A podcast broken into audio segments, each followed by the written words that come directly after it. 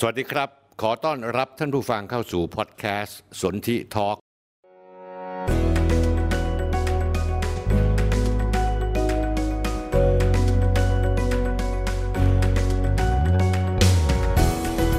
ผมสนธิลิมทองกุลกับบทบาทผู้เท่าเล่าเรื่อง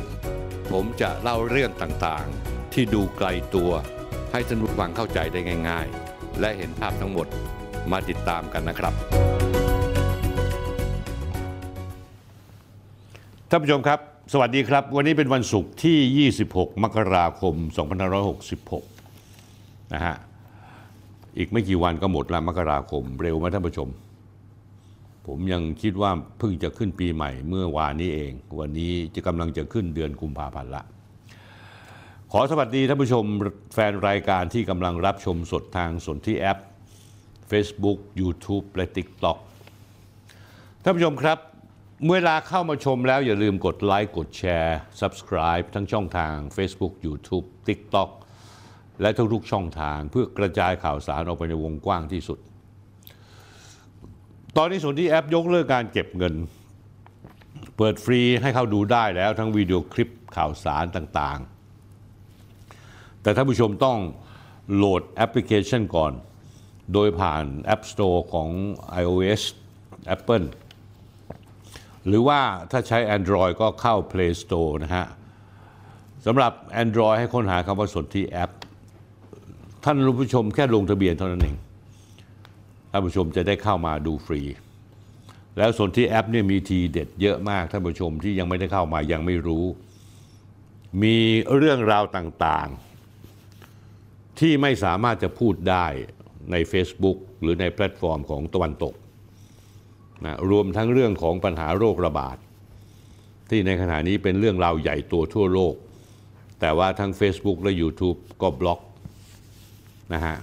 แต่ท่านผู้ชมเข้าไปดูที่สนธิแอปได้ เพราะว่าสนธิแอปเป็นแพลตฟอร์มของเราเองนะฮะที่ไม่มีใครมาบล็อกได้ เป็นความจริงที่มีหนึ่งเดียวเท่านั้นเอง เนื้อหาของแอปไม่ถูกปิดกั้น พูดได้ทุกเรื่องท่านผู้ชม สัปดาห์นี้เราจะมีข่าวพิเศษที่ผมพูดอย่างไม่กั๊ก ในเรื่องของการฉีดยาเข้าไปในร่างกายป้องกันโรคระบาด ที่อาจารย์ปานเทพและหมอธิริวัตรเทมจุธากำลังทำงานหนักในเรื่องนี้อยู่ แล้วก็วันที่ 8 กุมภาพันธ์ท่านผู้ชมครับ 2567 ที่หอศิลป์กรุงเทพ เวลาบ่ายโมงไปนต้นไปท่านผู้ชมจดลงไปในบันทึก ไดอารี่เลยนะฮะ ในงานนี้จะมีคลินิกแพทย์เคลื่อนที่ มีทั้งหมอไทยและหมอหมอปัจจุบันโรคหมอที่เรียนมาทางปัจจุบันการแพทย์แล้วก็หมอแพทย์แผนไทย เขาจะมาดูท่านผู้ชมแล้วก็รักษาผลกระทบจากโรคร้ายและสิ่งที่ฉีดเข้าไปในร่างกาย ใครสนใจเข้ามาร่วมได้ ใครมีอาการหัวใจว่าบวิว นะมีโรคต่างๆ หลังจากที่ฉีดเข้าไปในร่างกายแล้วเข้ามาได้ แล้วจะมีคนให้คำปรึกษา ตอนนี้ท่านผู้ชมครับ ถ้าท่านผู้ชมสนใจบทวิเคราะห์เจาะลึกก็เข้ามาได้ที่สนที่ X ในเพจคุยทุกเรื่องสนที่และทางเว็บไซต์สนที่ทอล์กซึ่งรวมทุกอย่างทั้งข่าวและคลิปวิดีโอ อย่าลืมนะท่านผู้ชมครับ สนที่แอปท่านผู้ชมไม่ต้องเสียเงิน เสียเวลานิดนึงดาวน์โหลดแอปมาเข้าไปใน App Store หรือว่า Google Play ลงทะเบียนเสร็จเรียบร้อยแล้วท่านผู้ชมเบื่อที่จะดู Facebook เข้ามาดูสนที่แอป แล้วเลือกหัวข้อที่ผมพูดไม่ได้เลยใน Facebook แล้วก็ใน YouTube แล้วท่านผู้ชมจะได้ความจริงที่มีหนึ่งเดียว วันนี้ผมมีเรื่องราวหลายเรื่อง เรื่องแรกก็คือว่าเมื่อวันที่ 21 นะฮะ มกราคมนี้ ผมไปจัดรายการเมืองไทยรายสัปดาห์ครบรอบ 20 ปีที่ทำมา มันเป็นความจริงที่มีหนึ่งเดียว แล้วก็ผมเอาบรรยากาศมาให้ดูนะฮะ วันนั้นเป็นวันที่มีคนเข้าไปชมเต็มหอประชุมเล็กธรรมศาสตร์นะฮะ ถึงขนาดนั่งอยู่บนทางเดิน บรรยากาศเก่าๆย้อนหลังกลับมาอีกนะฮะ เรื่องที่สองคุณพิธาเพิ่งจะหลุดพ้นจาก เชือกที่คล้องคอในเรื่องของหุ้นสื่อ โดยสารรัฐนูญยกให้เป็นประโยชน์ต่อจำเลย แต่ผมมีคำเตือนถึงคุณพิธาบางประการหลาย ๆ เรื่องนะฮะเรื่องที่สามคือตอนนี้เนี่ยทุกคนยังสนใจในเรื่องของทักษิณชินวัตรอยู่คำถามมีอย่างนี้ว่าใครที่กำลังช่วยให้ทักษิณคดโกงการนอนคุก คำตอบผมมีว่าทุกคนที่กำลังทำงานช่วยทักษิณอยู่ให้ระวังติดคุก ติดคุก ติดคุกในอนาคตข้างหน้า หลายคนต้องการลาบยศปัจจุบัน แล้วก็ตัดสินใจทำสิ่งที่ผิด เพียงเพื่อต้องการให้ตัวเองได้ลาบยศอันนั้น แต่ว่าลาบยศพวกนี้มันมาแล้วจากไปเหมือนลมที่พัดผ่านตัวเรา แล้วในที่สุดความจริงก็จะปรากฏ เรื่องที่สี่เป็นเรื่องผังเมืองใหม่ ของกทมคุณชัดชาติสิทธิพันธ์ ผมศึกษาแล้ว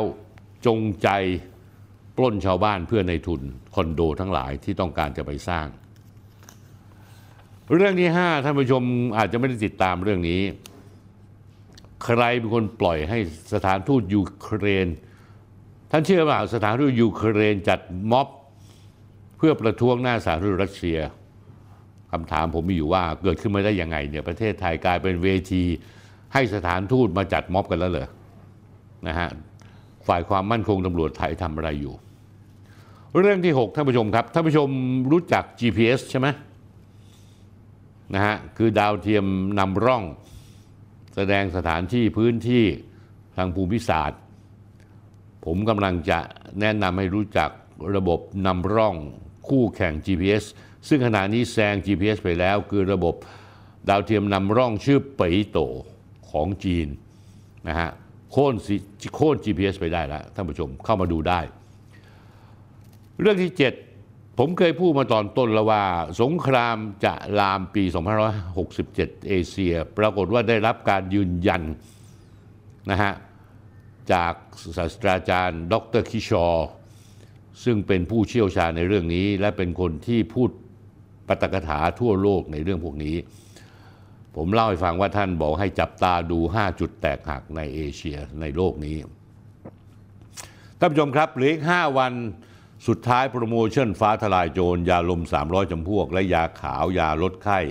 ตราอาจารย์ป่านเทพ ตอนนี้เนี่ยท่านผู้ชมโปรโมชั่นซื้อยาลมยาขาวทุกๆหนึ่งกล่องจะได้รับยาขาว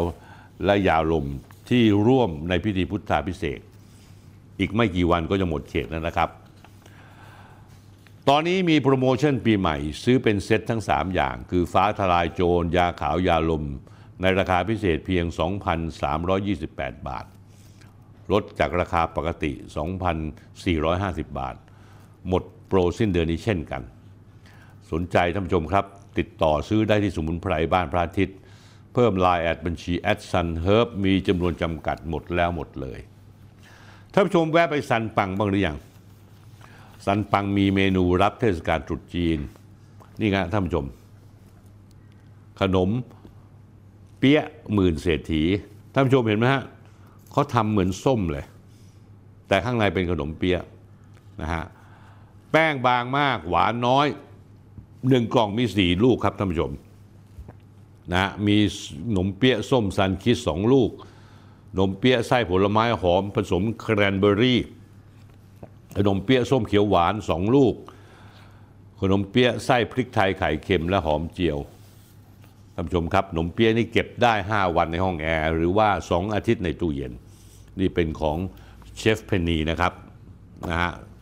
ท่านผู้ชมสนใจไปซื้อที่สันปังได้ หรือจะไปซื้อที่ร้านของเชฟเพนนีใต้ดินของสยามพารากอนนะครับ นอกจากนี้แล้วเนี่ยทางซันปังยังมีเมนูใหม่ เป็นพายหมูหยองของเชฟอิง วางขายรับเทศกาลนี้ด้วยเช่นกัน ส่วนสินค้ายอดนิยมนั้น ทั้งโอเลี้ยง หมูแท่งปลาแท่งนะโปรวิต้านะฮะ และขนมปังโชกุปังรสต่างๆ ก็สามารถซื้อได้ที่ร้านซันปัง อยู่ในปั๊มปตทราบหนึ่งตรงข้ามมาชลัยหอการค้าท่านผู้ชมอย่าลืมท่านผู้ชม ผมทานทุกวันวันละสองขวด ปรวิต้า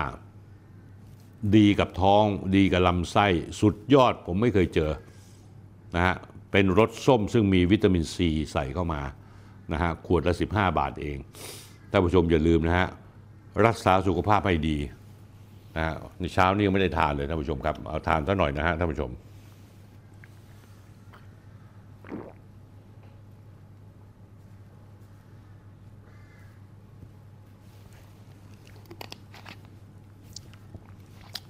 โปรวิต้าท่านผู้ชมตั้งเอาไว้ข้างนอก ไม่ต้องแช่อยู่ได้ 4 เดือน มีจุลินทรีย์โปรไบโอติกมีประโยชน์ต่อสุขภาพ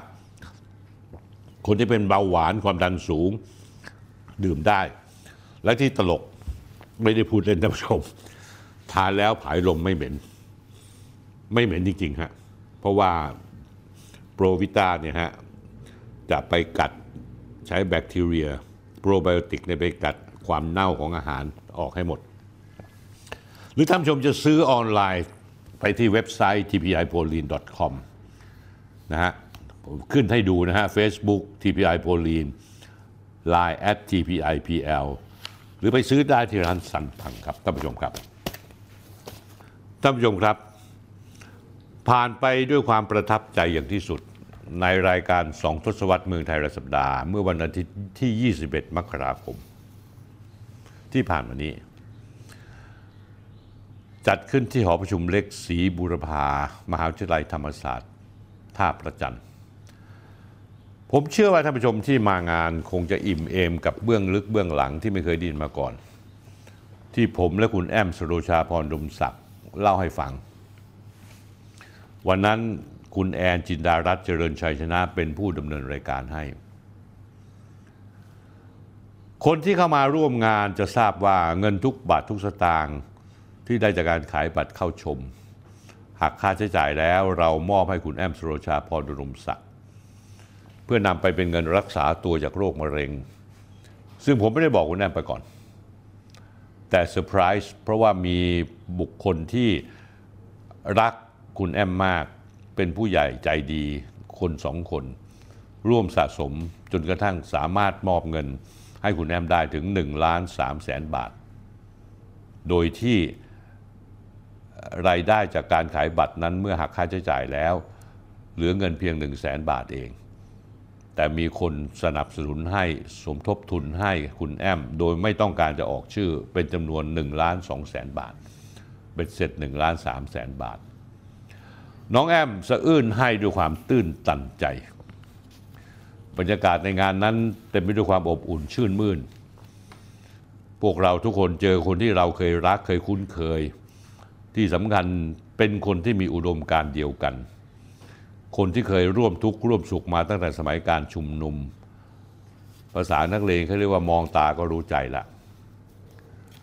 ส่วนศิลปินที่มาร่วมร้องเพลงก็มากันด้วยใจจริง ๆ ตั้งแต่นางาสุรชัยจันทิมาธรท่านผู้ชมครับมาร้องเพลง 24 2548 ซึ่งเป็นเพลงที่นางาแต่งขึ้นเมื่อวันที่ 23 กันยายน 2548 ที่บ้านพระอาทิตย์นี่เอง ส่วนคุณเทเรรี่ลาสเวกัสหรือคุณเทียนพงเพชรพลอย ก็มาร่วมร้องเพลงเทียนแห่งธรรม ซึ่งคุณเทเรรี่นั้นแต่งขึ้นจากแรงบันดาลใจในการต่อสู้ของพันธมิตรเมื่อปี 2549 โดยวันงานมาร่วมขับร้องกับอาจารย์ปานเทพพัวพงษ์พันธ์อีกเซอร์ไพรส์หนึ่งคือคุณทีชัยเดชมาขับร้องเพลงโฮมเพลงสุดท้าย แต่เริ่มด้วยเพลงคนดีที่ไม่มีวันตาย ที่ไพเราะความหมายลึกซึ้ง จนทำให้พวกเราที่อยู่ในงานวันนั้นหลายๆ คนฟังแล้วอดเสียน้ำตาไม่ได้ มันเป็นน้ำตาของความขมขื่นบนเส้นทางการต่อสู้เพื่อชาติเพื่อแผ่นดินของพวกเราต้องบาดเจ็บล้มตาย ถูกกันแกล้งถูกอายัดทรัพย์ โดนคดีความ โดนสังคมตัดสินใจตัดสินผิดผิดมาเป็น 10 ปี น้ำตาของความยินดีกับผลคำตัดสินศาลอาญาชั้นต้น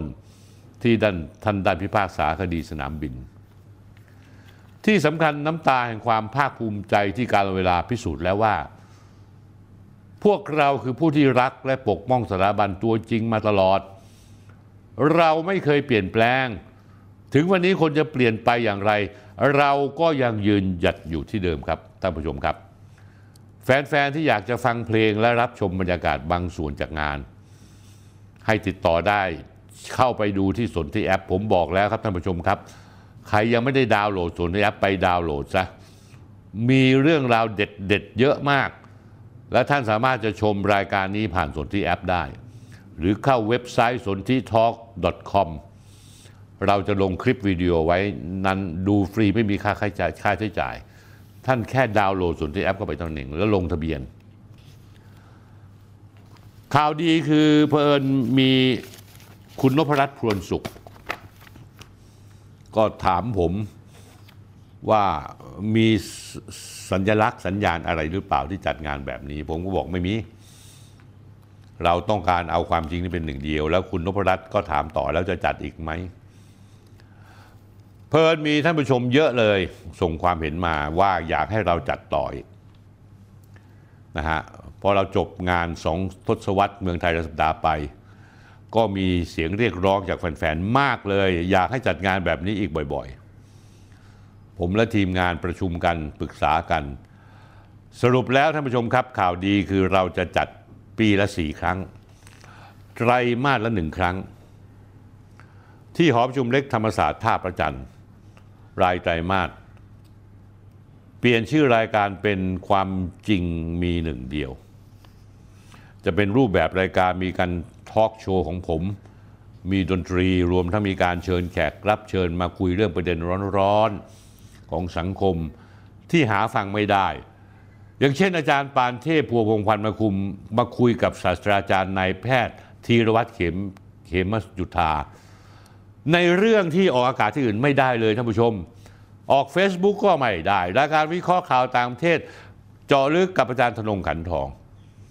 แต่ที่ทีเด็ดที่อยากให้มากันและมาฟังกันคือ การสนทนาระหว่างอาจารย์ปานเทพกับนายแพทย์ธีรวัตร ท่านผู้ชมจะได้รับข้อเท็จจริง อีกเยอะแยะเลยที่ท่านผู้ชมไม่เคยได้รับมาก่อนนายแพทย์ธีรวัตรและจารย์ปานเทพนั้นเป็นคนที่กระทรวงสาธารณสุข แล้วหมอทั่วไปรังเกียจเดียดฉัน เพราะเป็นคนที่ไม่ยอมเดินตามรอยคำโฆษณาชวนเชื่อของบริษัทผลิตยา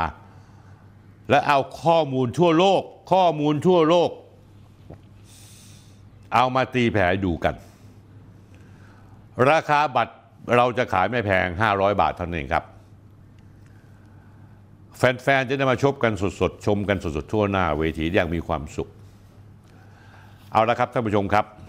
จำเอาไว้นะฮะ ครั้งแรกของรายการความจริงมีหนึ่งเดียวนั้น จะจัดวันอาทิตย์ที่ 17 มีนาคมนี้นะ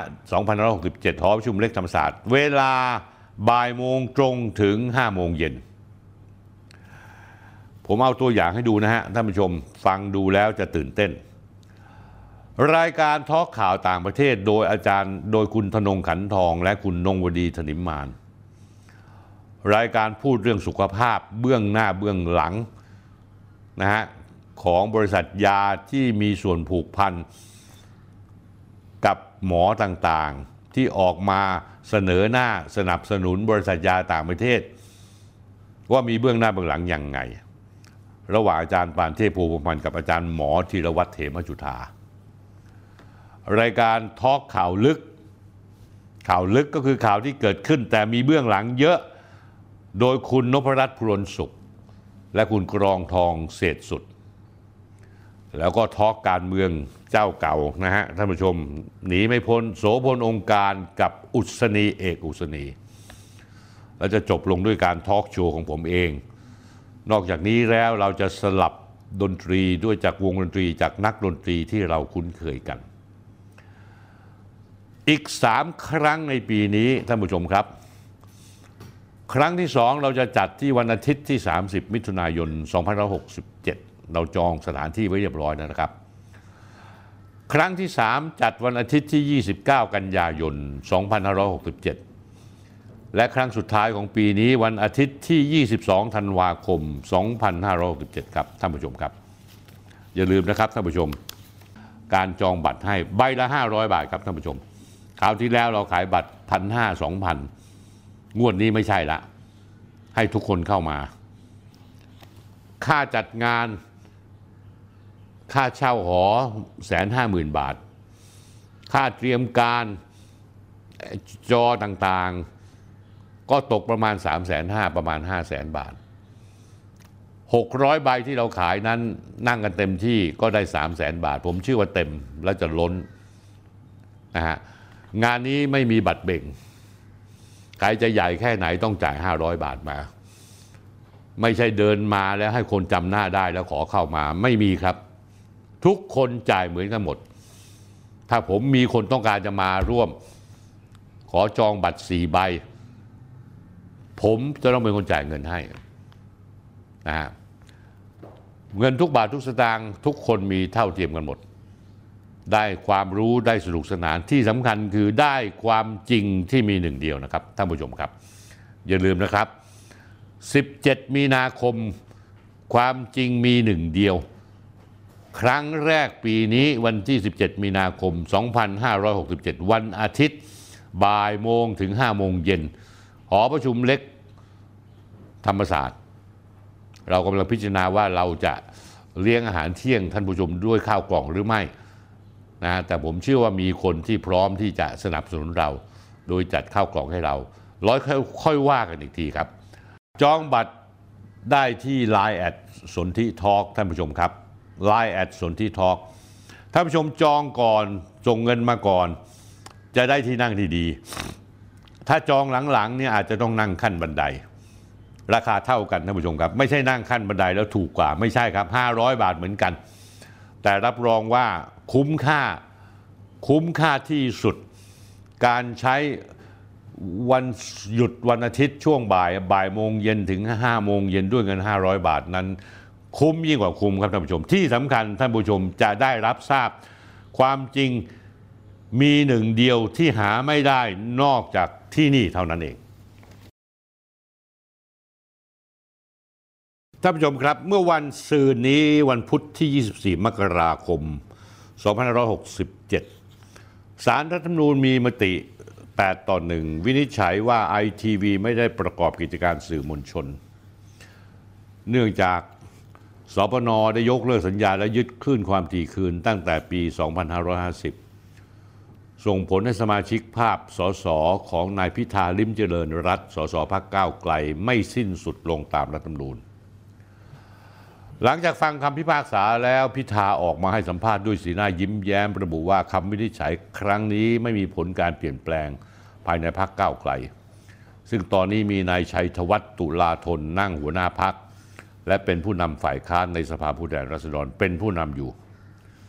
และพร้อมย้ำว่าตนเองยังเป็นแคนดิเดตนายกของพรรคก้าวไกลยังมีความหวังอยู่เสมอ แต่จะกลับมาเป็นหัวหน้าพรรคก้าวไกลหรือไม่ พิธาบอกว่าแล้วแต่สมาชิกพรรคซึ่งจะมีการประชุมใหญ่ช่วงปลายเดือนเมษายน 2567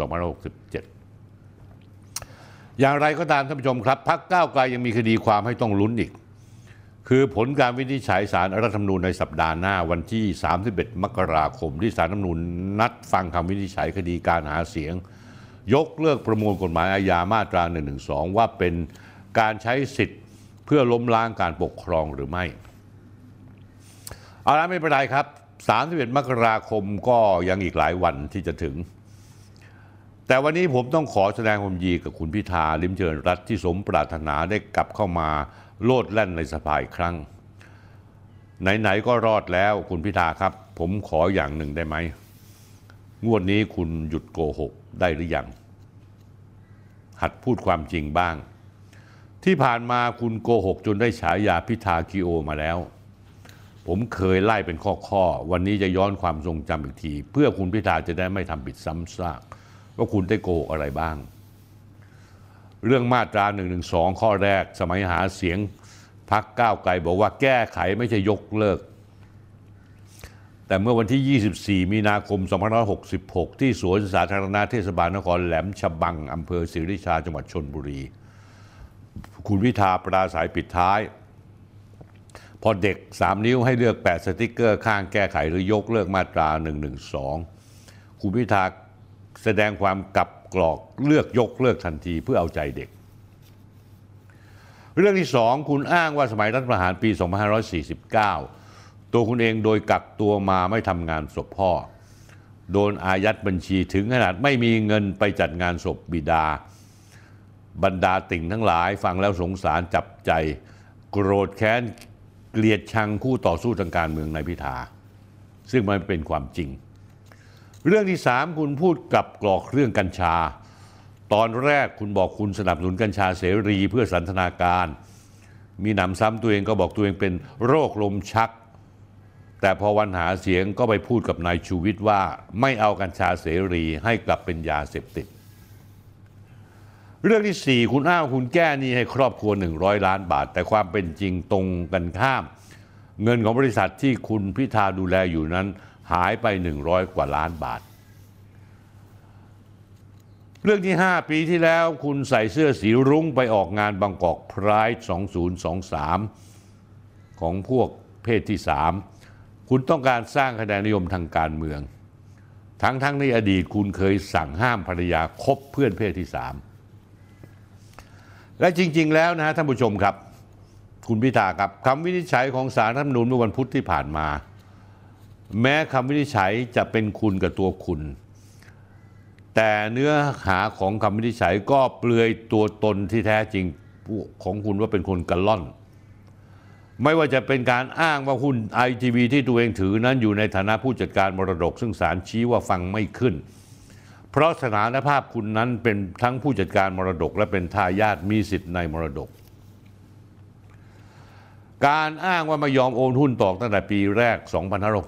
2562 ก่อนลงสมัครรับเลือกตั้ง เพราะไม่ได้รับอนุญาตซื้อขายผ่านตลาดหลักทรัพย์ แต่ในเวลาต่อมาพอเรื่องแดงขึ้นในเดือนพฤษภาคม 2566 คุณกลับโอนให้น้องชายตัวเองได้ภายในวันเดียวกันเป็นต้น นอกจากนี้แล้วนะท่านผู้ชมครับ คุณวิทาครับ ที่สำคัญคือก่อนอ่านคำพิพากษาคำวินิจฉัยของศาลรัฐธรรมนูญเมื่อวันพุธที่ผ่านมา ท่านผู้พิพากษาวรวิทย์กังสศิเทียมประธานศาลรัฐธรรมนูญได้กล่าวชี้แจงถึงกระบวนการพิจารณาในคดีนี้ว่า เรื่องที่หนึ่งศาลได้เคยแจ้งที่คู่กรณีฟังแล้วว่าในการไต่สวนพยาบาลไต่สวนพยาน มีผู้ถูกร้องได้มีการขอขยายเวลายื่นคำชี้แจงข้อกล่าวหาสองครั้งด้วยกัน ครั้งละ 30 วันสองครั้งเป็น 60 วัน ซึ่งศาลก็อนุญาต ทั้งที่คดีนี้เนี่ยน่าจะสิ้นสุดไปแล้วตั้ง 60 วันก่อนทำความเข้าใจนะครับว่าศาลไม่ได้ทำงานล่าช้า เรื่องที่สองศาลได้แจ้งต่อคู่กรณีว่า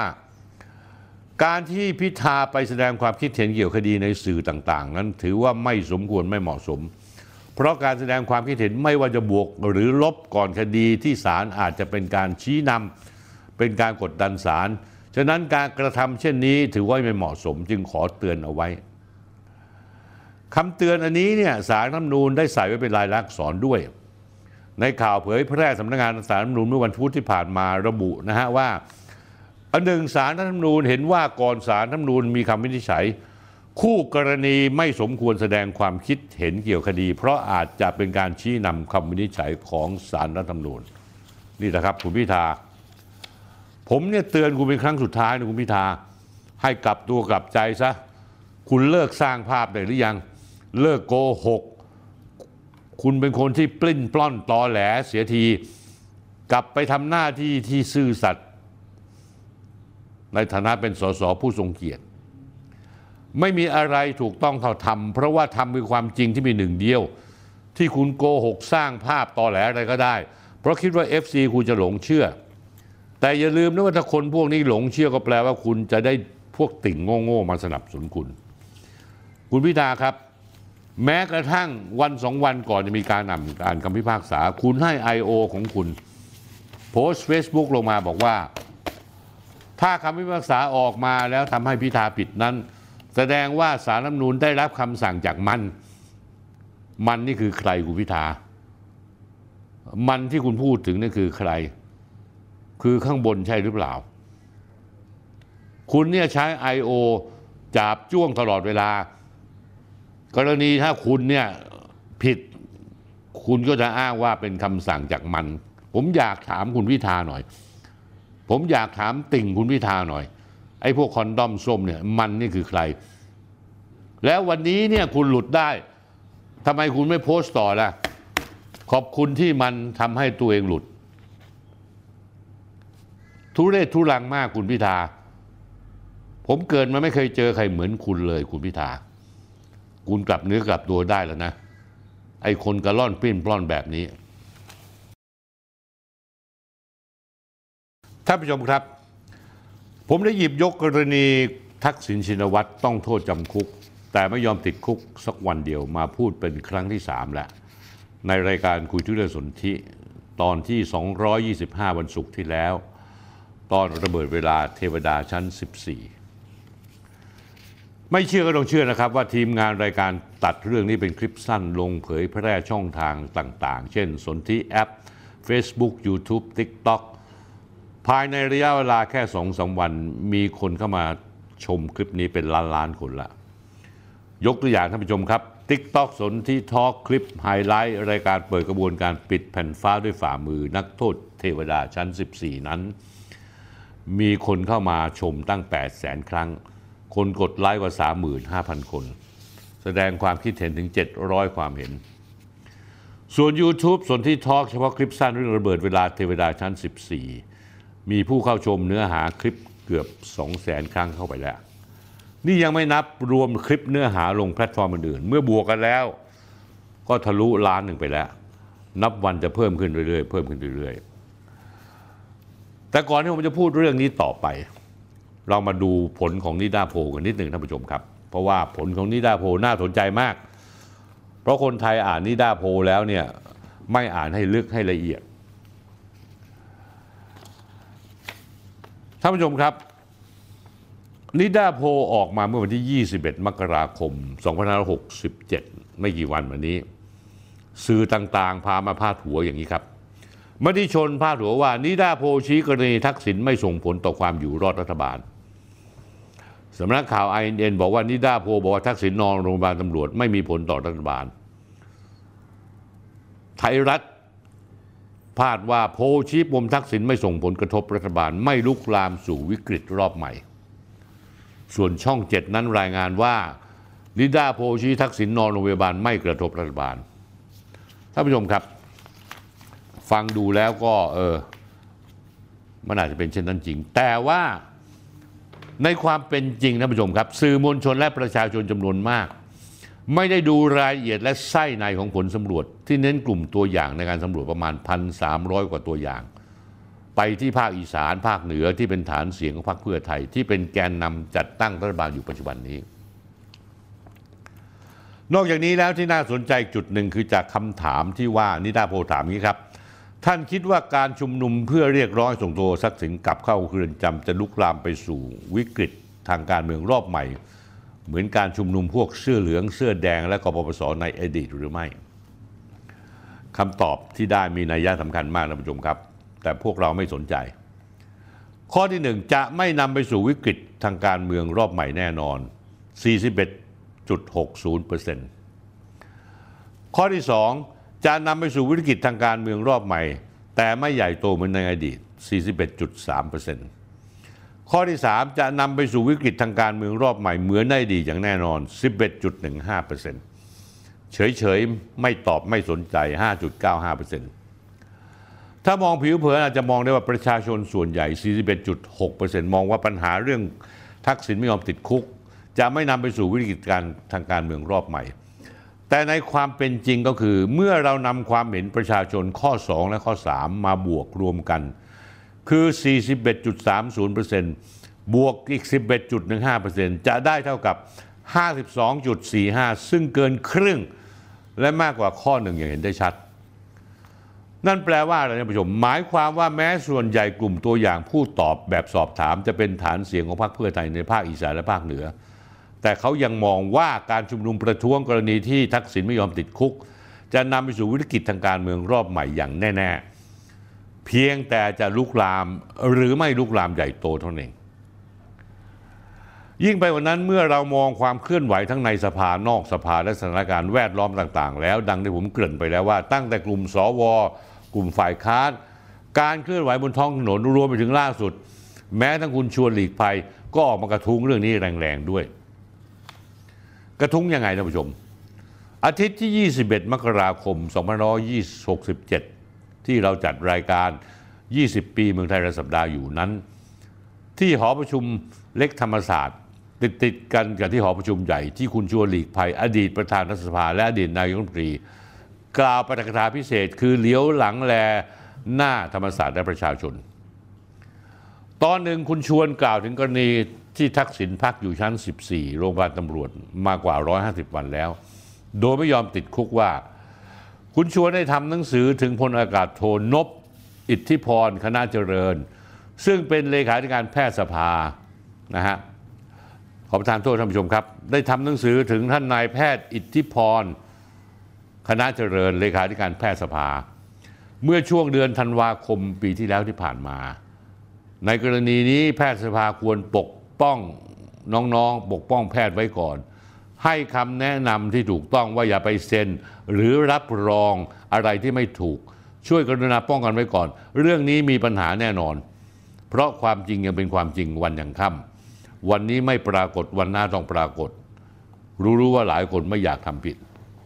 นะฮะท่านผู้ชมครับ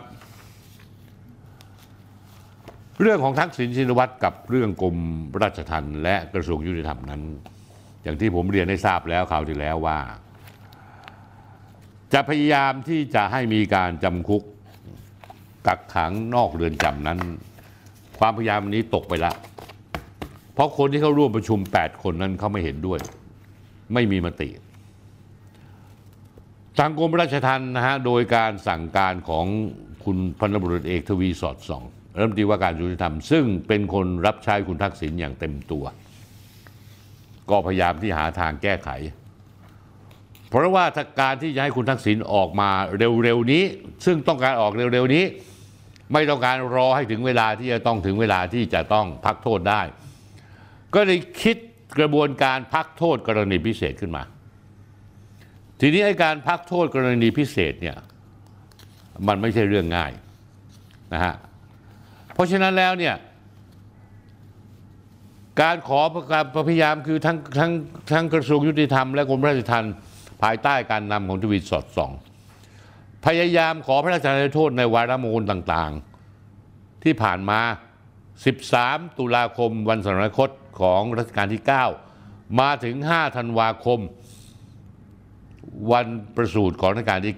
9 ก็ทำไม่สำเร็จนะฮะ เพราะฉะนั้นแล้วเนี่ยระเบียบจำคุกนอกเรือนจำก็ทำไม่สำเร็จนะฮะเพราะฉะนั้นแล้วเนี่ยมันติดตรงที่ว่าคณะทำงานที่พิจารณาการคุมขังในสถานที่คุมขังกรรมการโดนดังกล่าวถูกแต่งตั้งโดยที่ปดีกรมราชทัณฑ์โดยตำแหน่งคณะกรรมการพวกนี้มี 8 คน และทุกคนไม่เห็นด้วย ไม่ยอมเซ็นอะไรทั้งสิ้นนะฮะเพราะฉะนั้นแล้วเนี่ยคนที่เป็นข้าราชการเป็นเจ้าหน้าที่ราชทัณฑ์โดยอาชีพทำงานมายาวนาน แสดงผลงานตัวเองด้วยความซื่อสัตย์สุจริตไต่เต้าขึ้นมาถึงรองทิบดี เป็นผู้อำนวยการกองโน้นกลุ่มนี้ในกลุ่มราชทัณฑ์พวกเขาเห็นว่ามันทำไม่ได้ในการประชุมคณะกรรมการกัดกรองคัดกรองการคุมขังในสถานที่คุมขัง เมื่อวันที่ 9 มกราคม 2567 จึงไม่มีการผ่านระเบียบจำคุกนอกเรือนจำใด ๆ ทั้งสิ้นออกมา ทีนี้กรณีพักโทษโดยกรณีพิเศษ โดยอ้างว่าทักษิณชินวัตรมีคุณสมบัติและหลักเกณฑ์การพักการโทษ กรณีมีเหตุพิเศษ เนื่องจากเจ็บป่วยร้ายแรงพิการ หรือมีอายุตั้งแต่ 70 ปีขึ้นไป ประเด็นครับ การจะดำเนินการให้มีการพักโทษในกรณีพิเศษให้ผ่านได้ โดยไม่ติดขัดเหมือนจำคุกนอกเรือนจำนั้น พันธุรเอกทวีสอดส่อง รับดีว่าการกระทรวงยุติธรรมและทักษิณจะต้องจัดการ เขาต้องจัดการสะสางเรื่องภายในกรมราชทัณฑ์ต้องหาคนที่เชื่อฟังคำสั่ง และพร้อมที่จะทำสิ่งที่ตนเองต้องการซะก่อน และนั่นคือที่มาของการออกคำสั่งกรมราชทัณฑ์เมื่อไม่กี่วันที่ผ่านมาเมื่อวันศุกร์ที่แล้ววันศุกร์ที่มัก19 มกราคม 2567 ลงนามโดยทิบดีกรมราชทัณฑ์นายสหการเพชรนรินทร์ คำสั่งระบับดังกล่าวนั้น ส่งมาเพื่อเรียนแนบ 9 รายชื่อ ซึ่งผมเอาให้ดูขึ้นมาให้ดูนะครับ ท่านท่านผู้ชมครับ ใน 9 รายชื่อเนี้ที่เขาจะโยกย้ายมาทำงาน ผมย้ายโฟกัสไปที่ 3 คนลำดับที่ 1 ที่ 3 และที่ 4 โดยเฉพาะคำสั่งให้ปฏิบัติหน้าที่อะไรลำดับที่หนึ่งคือนางสาวสุวิมลแซ่อึ้ง เดิมตำแหน่งนักทันตวิทยาชำนาญการพิเศษเรือนจำจังหวัดพระนครศรีอยุธยา ปฏิบัติหน้าที่เรือนจำพิเศษธนบุรี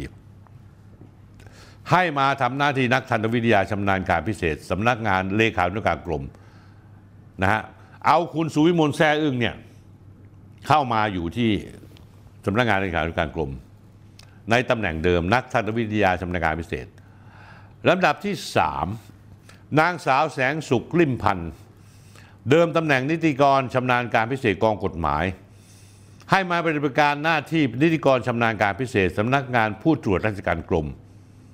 ก็คือว่าปฏิบัติหน้าที่กลุ่มงานรับเรื่องราวร้องทุกข์ลำดับที่ 4 นางสาววิศรากุลชรนายุทธยา เดิมตำแหน่งนักทันตวิทยาชำนาญการพิเศษ เรือนจำจังหวัดนราธิวาสให้ปฏิบัติหน้าที่สถาบันพัฒนาข้าราชการราชธรรม ให้มาปฏิบัติหน้าที่นักทันตวิทยาชำนาญพิเศษทางกฎหมายท่านผู้ชมครับ การปรับย้ายบุคลากร 3 คนนี้มาเพื่ออะไรไหมท่านผู้ชม เพื่อให้ความชอบธรรมดำเนินการการพักการลงโทษ กรณีกรณีมีเหตุการณ์พิเศษให้กับทักษิณซึ่งกำดำรงกำลังดำเนินการอย่างแข็งขันนะฮะเพราะฉะนั้นแล้วเนี่ย นอกจากนั้นแล้วเนี่ยที่ดีกรมราชทัณฑ์ยังออกคำสั่งกรมราชทัณฑ์อีกครั้งหนึ่งที่ 75ทับ2567 เรื่องให้ข้าราชการช่วยราชการโดยสาระสำคัญคำคำสั่งฉบับนี้ คือให้นายเกษมสารยวุฒิตำแหน่งนักทันตวิทยาทำงานพิเศษกลุ่มพัฒนาระบบบริหารปฏิบัติหน้าที่เรือนจำกลางสมุทรปราการมาช่วยราชการที่กองทันตวิทยา ให้ปฏิบัติหน้าที่ผู้อำนวยการกลุ่มงานมาตรการควบคุมผู้ต้องขัง ตั้งแต่ บัดนี้เป็นต้นไปจนถึงวันที่ 30 กันยายน 2567 คำสั่งนี้ท่านผู้ชมครับ คนในกรมราชทัณฑ์รู้ทันทีว่า เขาชี้ว่าการโยกย้ายในเกษมมาทำงานในตำแหน่งผู้อำนวยการกลุ่มมาตรการควบคุมผู้ต้องขัง เพื่อสารต่อการจำคุกนอกเรือนจำนั่นเอง เพื่ออะไรแววข่าวมาว่าเพื่อจะเตรียมรองรับในกรณีที่ยิ่งรักษณ์ชินวัตรกลับมาเมืองไทย เตรียมการไว้ก่อน อันแรกไม่สำเร็จ อันที่สองเตรียมการไว้ล่วงหน้าเลย ค่อยๆทำไปทีละขั้นตอนขั้นตอนไม่ให้มีใครกระโตกกระตาก เพราะฉะนั้นแล้วเนี่ยก็สามารถที่จะทำได้ถ้าทำได้สำเร็จก็คือกลับมาปั๊บก็ต้องไม่จำเป็นต้องติดคุกแม้แต่วันเดียวเหมือนพี่ชาย ผมฝากไปถึงผู้ที่เกี่ยวข้องทุกคนนะฮะไม่ว่าจะเป็นอธิบดีกรมราชทัณฑ์ ท่านผู้หญิงสุภาพสตรีทั้งสามท่าน และคุณเกษม หมู่ข้าราชการประจำข้าราชการการเมืองที่ร่วมการกระบวนการโกงการติดคุกให้ทักษิณและกำลังวางแผนไปเผื่อถึงน้องสาว คือยิ่งลักษณ์อีกครั้งว่า พวกคุณอย่าทำเรื่องโง่ๆอย่างนี้ได้ไหมคุณอย่าคิดว่าสิ่งที่พวกคุณทำอยู่เนี่ยทำอยู่คนอื่นหรือประชาชนเขารู้ไม่ทัน ทุกวันนี้เนี่ยคุณกลับเข้าเมืองไทยได้อีกครั้งก็เพราะเงื่อนไขพิเศษ คนทั่วไปไม่ได้รักคุณ หรือลืมสิ่งที่คุณทำไว้หรอก แต่มันมีเงื่อนไขพิเศษ ที่สำคัญคุณกำลังเปลี่ยนให้เงื่อนไขพิเศษดังกล่าวให้หมดไป แล้วจะกลายเป็นเชือกมัดคอคุณเอาไว้แบบดิ้นไม่หลุดนะฮะเพราะฉะนั้นแล้วเนี่ยเรื่องนี้เป็นเรื่องที่น่าเสียดาย โดยเฉพาะยิ่ง จ้าหน้าที่ราชทัณฑ์ทั้งผู้หญิงผู้ชายที่หวังในตำแหน่งลาบยศ ยอมทำตามทั้งทั้งที่ไม่ถูกต้อง เรื่องนี้เนี่ย ไม่นานนะครับ เวลาผ่านไปเหมือนโกหก เร็วผ่านไปเหมือนโกหก เชื่อผมสิ ท่านสุภาพสตรีทั้งหลายอยากได้ตำแหน่งเหลือเกิน ยอมย้ายมา บางคนถึงเก่งกล้าสาหัสอาอ้างว่าอ่านกฎหมายแล้วไม่ผิดเอาละคุณทำไปเถอะ แล้ววันหนึ่งเนี่ยเมื่อกรรมมาถึงแล้วคุณต้องรับโทษแทนทักษิณชินวัตรคุณจะมาร้องแรกแหกกระเชอขอความเป็นธรรมก็แล้วกัน พวกคุณเนี่ยโอกาสติดคุกมีสูงมาก ไม่ใช่ตอนนี้แต่ในอนาคตที่จะมาถึงนะครับ วันนี้เรามาพูดเรื่องเรือดำน้ำของ ราชนาวีหน่อย หลังจากพูดถึงเรื่องเรือรบหลวงสุโขทัยไปแล้ว ตอนนี้การจัดหาเรือดำน้ำกองทัพเรือดำเนินการมาตั้งยืดเยื้อยาวนาน ใกล้จะปิดฉาก ในลักษณะที่บ่งชี้ว่าจบลงแบบ happy ending หลังจากที่นายสุทินคลังแสงรัฐมนตรีว่าการกระทรวงกลาโหม ชี้แจงในสภาในวันที่มีการพิจารณางบประมาณกระทรวงกลาโหม และกล่าวพาดพิงถึงโครงการ เรือดำน้ำโดยพรรคฝ่ายค้านนายสุทินได้ลุกขึ้นมาตอบโต้ว่า แม้จะมีคนระบุให้ยกเลิกสัญญา แต่หากยกเลิกแล้วจะทำให้ได้เงินที่จ่ายไปหลายงวดคืน รวมทั้งเงิน 6,000 ล้านบาท ตนก็จะทำตั้งแต่วันนี้ เรื่องดังกล่าวต้องเห็นใจกองทัพเรือและความสัมพันธ์ระหว่างประเทศกับประเทศจีนด้วยเศรษฐกิจที่ทำร่วมประเทศจีนจะมีประโยชน์ร่วมกัน2แสนล้านบาท เอาเรื่องปัญหาเรือดำน้ำมาขุกทำนั้นมันไม่คุ้มในข้อขัดแย้ง นี่คือความชี้คำชี้แจงกลางสภาพของนายสุทินรัฐมนตรีกลาโหม เกี่ยวกับความคืบหน้าโครงการเดิมน้ำซึ่งมีการส่งเรื่องการสูงสุดพิจารณาว่าสามารถแก้ไขสัญญาได้หรือไม่ กรณีที่จีนไม่สามารถติดตั้งเครื่องขับกำเนิดไฟฟ้าตราอักษร MTU ที่ผลิตในเยอรมนี หรือต้องยกเลิกสัญญาอันเนื่องจากจีน ไม่ปฏิบัติตามเงื่อนไขที่ระบุใน TOR ทำให้ไม่สามารถส่งมอบเรือดำน้ำให้แก่ไทยได้ ทั้งนั้นถึงในเวลาตามสัญญาแล้ว วันที่ 16 มกราคมนายสุทินได้เปิดปากให้สัมภาษณ์สด ผ่านสถานีโทรทัศน์ช่องหนึ่งเกี่ยวความคืบหน้าเรือดำน้ำไทย โดยระบุว่าอายการได้ส่งหนังสือตอบข้อสงสัยของทัพเรือ เกี่ยวกับการดำเนินโครงการเรือดำน้ำทั้ง 3 ประเด็น คือข้อที่ 1 การแก้ไขสัญญาจากเครื่องยนต์ MTU ที่ผลิตในเยอรมัน เป็นเครื่องยนต์ MTU ที่ผลิตในจีน ถือเป็นสาระสำคัญในสัญญาหรือไม่สองหากไม่ใช่สาระสำคัญ ซึ่งจะทำให้สามารถแก้ไขสัญญาในเรื่องดังกล่าวได้อำนาจการแก้ไขสัญญานั้นเป็นอำนาจของใคร และประเด็นสุดท้ายก็คือ ถ้าแก้ไขสัญญาเปลี่ยนแปลงจากเรือดำน้ำไปเป็นเรือฟริเกตสามารถทำได้หรือไม่ มีขั้นตอนการดำเนินงานอย่างไร ทั้งนี้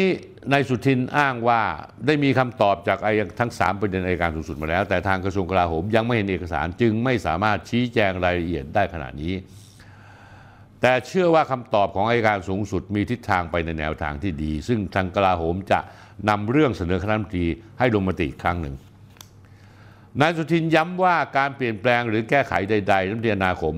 กลาโหมไม่มีอำนาจต้องขึ้นอยู่กับมติของคณะรัฐมนตรีเท่านั้น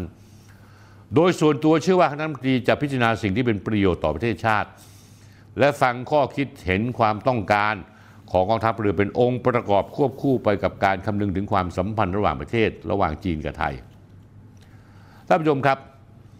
เรื่องนี้เนี่ยกองทัพเรือเตรียมที่จะขอขยายระยะเวลาส่งมอบเรือดำน้ำออกไปอีกไม่น้อยกว่า 2 ปี หลังจากในสัญญาเดิมเรือดำน้ำจะต้องส่งมอบภายในวันที่ 31 มกราคมที่จะถึงเนี้ย วันพุธเนี้ยรวมทั้งกองทัพเรือจะชี้แจงข้อมูลทางเทคนิค เพื่อแสดงเห็นว่าเครื่องยนต์ MTU ของจีน เป็นเครื่องขับเครื่องกำเนิดไฟฟ้าที่ใช้ในการผลิตกระแสไฟสำหรับชาร์จแบตเตอรี่ ซึ่งเป็นต้นกำเนิดของพลังงานขับเคลื่อนเมื่อเรืออยู่ใต้ผิวน้ำดังนั้นเครื่องขับเครื่องกำเนิดไฟฟ้าจึงไม่ใช่เครื่องจักรใหญ่ หรือเครื่องยนต์ที่ใช้ในการขับเคลื่อนเรือโดยตรง และไม่ใช่เครื่องยนต์ที่ใช้ในขณะเรือแล่นอยู่บนผิวน้ำจึงไม่ใช่ถือเป็นสิ่งที่ว่าเป็นสาระสำคัญในสัญญาเดิมที่ลงนามกันไว้ อีกทั้งมีความน่าเชื่อถือและกองทัพเรือไทย ไม่ใช่กองทัพเรือแรกในโลกที่ใช้เครื่องยนต์ MTU ผลิตในจีน เพราะเรือดำน้ำปากีสถาน ซึ่งจีนส่งมอบมาแล้วอย่างน้อยหนึ่งลำจากจำนวนทั้งหมดที่ลงนามในสัญญา6ลำด้วยเหตุผลดังกล่าวข้างต้นทำให้กองทัพเรือมั่นใจว่าคอรมอจะเห็นชอบกับการขออนุมัติ แก้ไขสัญญาตามแนวทางที่อัยการสูงสุดตอบมาให้เป็นข้อยุติในการปฏิบัติ ส่วนกองทัพเรือนั้นระบุว่าพลเรือเอกอดุลพันเอี่ยม อดุงพันเอี่ยมผู้บัญชาการกองทัพเรือค่อนข้างมั่นใจว่า โครงการเรือดำน้ำสามารถไปต่อจนถึงขั้นการส่งมอบเรือได้ การที่จะเปลี่ยนเรือดำน้ำจากเรือดำน้ำเป็นเรือฟริเกตไม่น่าเกิดขึ้น จึงทำให้กองทัพเรือเดินหน้าจัดเตรียมจัดหาเรือฟริเกตลำใหม่ มีข่าวว่าทั้งประเทศเกาหลีใต้ และสิงคโปร์สนใจในโครงการนี้ และมีการเสนอแบบเบื้องต้นและคุณลักษณะของเรือให้กองทัพเรือได้พิจารณาแล้ว เพื่อดำเนินการในขั้นตอนต่อไป นอกจากนี้แล้วท่านผู้ชมครับ สิ่งที่อาจจะเป็นเครื่องชี้วัดความมั่นใจของกองทัพเรือ คือการเดินหน้าปรับปรุงเรือเรือหลวงช้าง ซึ่งเป็นเรือพี่เลี้ยงเรือดำน้ำ ตามวัตถุประสงค์แรก แต่ถูกปรับเปลี่ยนมาเป็นเรือยกพลขึ้นบกอเนกประสงค์ ซึ่งเรือหลวงช้างนั้นมีลานจอดเฮลิคอปเตอร์ถึง 3 ลำ จะต้องติดเรดาร์อีก 3 มิติ ระบบอาวุธเพิ่มเติมภายใต้วงเงิน 900 ล้านบาท และเป็นที่สนใจของบริษัทในยุโรป และอเมริกาตลอดจนในภูมิภาคอาเซียนเช่นกันกับการยื่นข้อเสนอเรือฟริเกต และมีข่าวว่า ตัวแทนบริษัทรัสเซียก็มีความสนใจในการยื่นข้อเสนอปรับปรุงเรือหลวงช้างให้แก่กองทัพเรือไทยเช่นเดียวกัน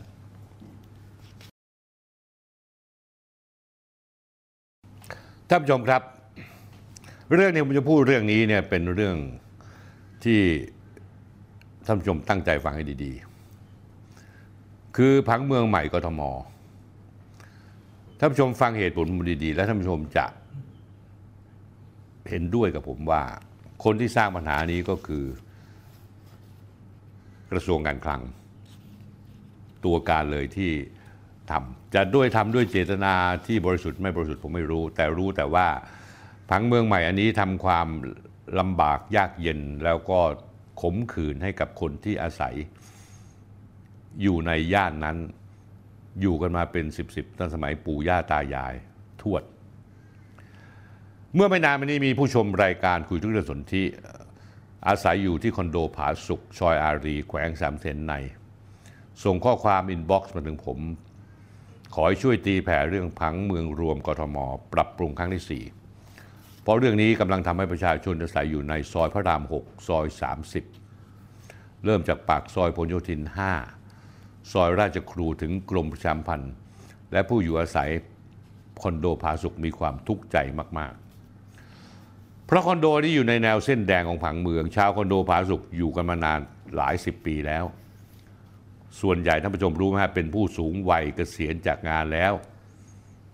นะฮะชาวบ้านจึงกังวลว่าจะได้รับความเดือดร้อนหากต้องการต้องมีการรื้อถอนคอนโดออกไป ตัวแทนผู้แทนผู้ได้รับผลกระทบได้รับทราบเรื่องจากกลุ่มอนุรักษ์พญาไท ทราบเรื่องกันเอง โดยไม่ใช่รัฐเป็นคนสร้างเรื่องนะฮะบอกให้ทราบ แจ้งให้ทราบว่าจะมีการปรับผังเมืองใหม่ ซึ่งจากที่เห็นตามผังด้านบน ส่วนสีแดงจะพบว่า จะมีการตัดขยายถนนในซอยอารี จากเดิมเป็นถนน 2 เลนกว้าง 90 เมตร เป็นถนน 4 เลนกว้าง 16 เมตร ซึ่งเมื่อลองวัด จากกึ่งกลางถนนข้างละ 8 เมตรเป็นการวัดกันเอง เพราะไม่เคยมีใครจากหน่วยงานที่เกี่ยวข้องมาแจ้งให้ทราบเลย นี่คือความชั่วร้ายของระบบราชการไทย เลวทรามต่ำช้าบัดซบมาก ก็พบว่าการขยายถนนดังกล่าวตามฝั่ง จะกินพื้นที่เข้ามาถึงเสาของอาคาร ซึ่งจะทำให้อาคารคอนโดต้องถูกรื้อทุบทิ้งออกไป ด้วยเหตุนี้ในการจัดทำผังเมืองรวมกทม ปรับปรุงครั้งที่ 4 เริ่มต้นมาปี 2561กทม ได้จัดการให้มีการประชุมเพื่อรับฟังความคิดเห็นและปรึกษาหรือประชาชนในวันที่ 23 และ 24 ธันวาคม 2566 ปีที่แล้ว ที่ศาลาว่าการกทม 2 ตัวแทนกลุ่มชาวคอนโดผาสุกธนารีเข้าไปร่วมรับฟังด้วย เพราะอยากทราบรายละเอียดและต้องการทราบเป็นเรื่องจริงหรือเปล่า เป็นที่น่าสนใจว่าน่าสังเกตว่าไอ้กลุ่มที่เข้ามารับฟังเป็นประชาชนทั่วไป มีเพียงกลุ่มของตนเองที่เหลือมาเป็นกลุ่ม เป็นบริษัทใส่ชุดยูนิฟอร์ม เอกสารที่รับระบุว่าผังเมืองรวมกรุงเทพมหานครฉบับปรับปรุงฉบับที่ 4 และเป็นฉบับรับฟังความคิดเห็นของประชาชน มีรายละเอียดมีแผนที่ผังเมืองรวม ซึ่งยากที่ประชาชนทั่วไปจะเข้าใจได้ ถ้าไม่มีการศึกษาและติดตามมากขึ้น นอกจากนี้แล้วท่านผู้ชมรู้ไหมครับ เมื่อกลับไปสอบถามเพื่อนบ้านในคอนโด และประชาชนในแวกพื้นที่ซอยอารีสัมพันธ์ กลับไม่มีใครรู้เรื่องเลย เรียกได้ว่าขาดการประชาสัมพันธ์อย่างหนัก โดยเฉพาะผู้ได้รับผลกระทบ ซึ่งแตกต่างกับการเสียภาษีที่มีหนังสือส่งถึงบ้านการกระทำดังกล่าว ไม่นึกถึงจิตใจคนที่อยู่ในละแวกนั้น ได้รับผลกระทบอย่างมาก เวลานี้ชาวบ้านแถวนั้นกินไม่ได้นอนไม่หลับ เพราะไม่อาจสู้แรงของหน่วยงานภาครัฐได้จึงเครียดกันมาก นอกจากนั้นแล้วท่านผู้ชมครับ ในการประชุมรับฟังความเห็นเมื่อวันที่ 6 มกราคมที่ผ่านมาเนี้ย ชาวบ้านที่ทราบข่าวต่างพากันไปคัดค้าน สอบถามเจ้าหน้าที่ว่า ร่างผังเมืองใหม่ได้เคยลงสำรวจหรือเปล่า ได้เคยลงไปพื้นที่ถามใจคนอาศัยอยู่ละแวกนั้นหรือเปล่า ชาวบ้านต้องใช้หนังสือกี่ฉบับถึงจะคัดค้านการกระทำดังกล่าวได้ พอเสียงค้านดังขึ้นทางกรทม โดยนำคุณชัดชาติสิทธิพันธ์ผู้ว่ากรทมที่ชาวบ้านที่ได้รับผลกระทบเนี่ยต่างต่างพาพากันเลือกเขาเข้ามาเป็นผู้ว่ากรทม เชื่อมั่นในความสามารถเขา ก็แก้เกี้ยวเลยนะ ขยายเวลารับฟังความเห็นประชาชน จากหมดเขตวันที่ 22 มกราคม 2567 ยืดไปอีกเป็นเวลาหนึ่งเดือนเป็นวันที่ 29 กุมภาพันธ์ 2567 แทน แต่ว่าท่านผู้ชมครับเหมือนกันกับการทำงานคุณชัดชาติ ไม่มีคำตอบว่าประชาชนได้รับผลกระทบต้องรวบรวมรายชื่อเท่าไหร่ จึงจะยื่นคัดค้านการทำดังกล่าวได้ คนที่ได้รับผลกระทบตั้งข้อสังเกตว่าในกระบวนการรับฟังความคิดเห็นประชาชนในการประชุมได้ระบุในรายงานเอกสารว่า มีการประชุมกลุ่มเขตแยกเป็นกลุ่มๆ ครั้งที่หนึ่งกลุ่มกรุงเทพตะวันออก ครั้งที่สองกลุ่มกรุงเทพกลาง และครั้งที่สามกลุ่มทนทนใต้ ครั้งที่สี่กลุ่มกรุงเทพเหนือ ครั้งที่ห้ากลุ่มกรุงทนเหนือ และครั้งที่หกกลุ่มกรุงเทพใต้ ครั้งที่เจ็ดกรุงเทพมหานคร 50 เขตนับรวมเจ็ดครั้ง ทั้งทั้งที่ในความเป็นจริงแล้วประชาชนในแต่ละกลุ่ม ได้รับประชุมรับฟังความเห็นจริง ๆ แค่หนึ่งหรือสองครั้งเท่านั้น เพราะครั้งที่หนึ่งถึงสามประชุมพร้อมกันเวลาเดียวกันทุกกลุ่ม แต่ต่างสถานที่เช่นเดียวกับครั้งที่4ี่ถึงหก็ประชุมพร้อมกันคนละสถานที่ และกลับนับเป็นครั้งที่ 7 ได้ยังไง ประเด็นเรื่องนี้เนี่ยไม่ซับซ้อนเลย มีการตั้งข้อสังเกตว่าการจัดการประชุมรับฟังความเห็นเพียงเพื่อให้เสร็จๆไป คุณชัดชาติครับคุณฟังให้ดีๆ คุณได้หิวแสง คุณไม่มีฝีไม้ลายมือบ้าบอคอแตกอะไรหรอกนะฮะเหมือนกับลักไก่หรือเปล่า คือทำเพียงให้เสร็จตามเงื่อนไขขั้นตอนว่าได้ทำแล้ว ทั้งๆในวิธีการไม่ถูกต้อง เป็นการกระทำเพียงเพื่อให้เข้ากับขั้นตอนว่าประชาชนรับรู้แล้วและไม่คัดค้าน อาการอาคารคอนโด 6 8 ชั้น ไม่ใช่ก้อนเค้กที่จะแบ่งเสาไปได้ บางคนเริ่มผ่อนบางคนเพิ่งผ่อนหมด แต่กลับต้องมาโดนแบบนี้ ส่วนที่มองว่าเป็นการแก้ปัญหาจราจรไม่สมเหตุสมผล เพราะแม้ไม่ติดในจุดนี้ก็ต้องปิดไปติดในจุดอื่นอยู่ดี และช่วงบริเวณพื้นที่ดังกล่าว จราจรจะติดในช่วงงานเร่งด่วนตอนเช้าและเย็นเท่านั้นก็เลยตั้งข้อสังเกตว่าผังเมืองใหม่ต้องการตัดถนนขยายให้กว้างขึ้น ท่านผู้ชมรู้ว่าเพื่ออะไร นี่คือหลักเหตุผลที่แท้จริง เพื่อเอื้อในการสร้างตึกสูงแทนตึกเก่า ซึ่งใช่หรือไม่ใช่เป็นความต้องการประชาชน ตอนนี้ทางผู้ได้รับผลกระทบกำลังอยู่ระหว่างการทำหนังสือคัดค้านชาวบ้านไม่อยากให้เรื่องเงียบ ตอนนี้ไม่ว่าคนแก่หรือคนทำงานก็อยู่ยากแล้ว เพราะเครียดและกังวลใจอย่างมากท่านผู้ชมครับ ซอยนี้ท่านผู้ชมที่เคยสัญจรมาซึ่งผมเชื่อว่าท่านผู้ชมหลายท่านเคยสัญจรไป ทราบดีว่า ปกติแล้วจากถนนต้นซอยที่เข้ามาจากถนนพระรามหก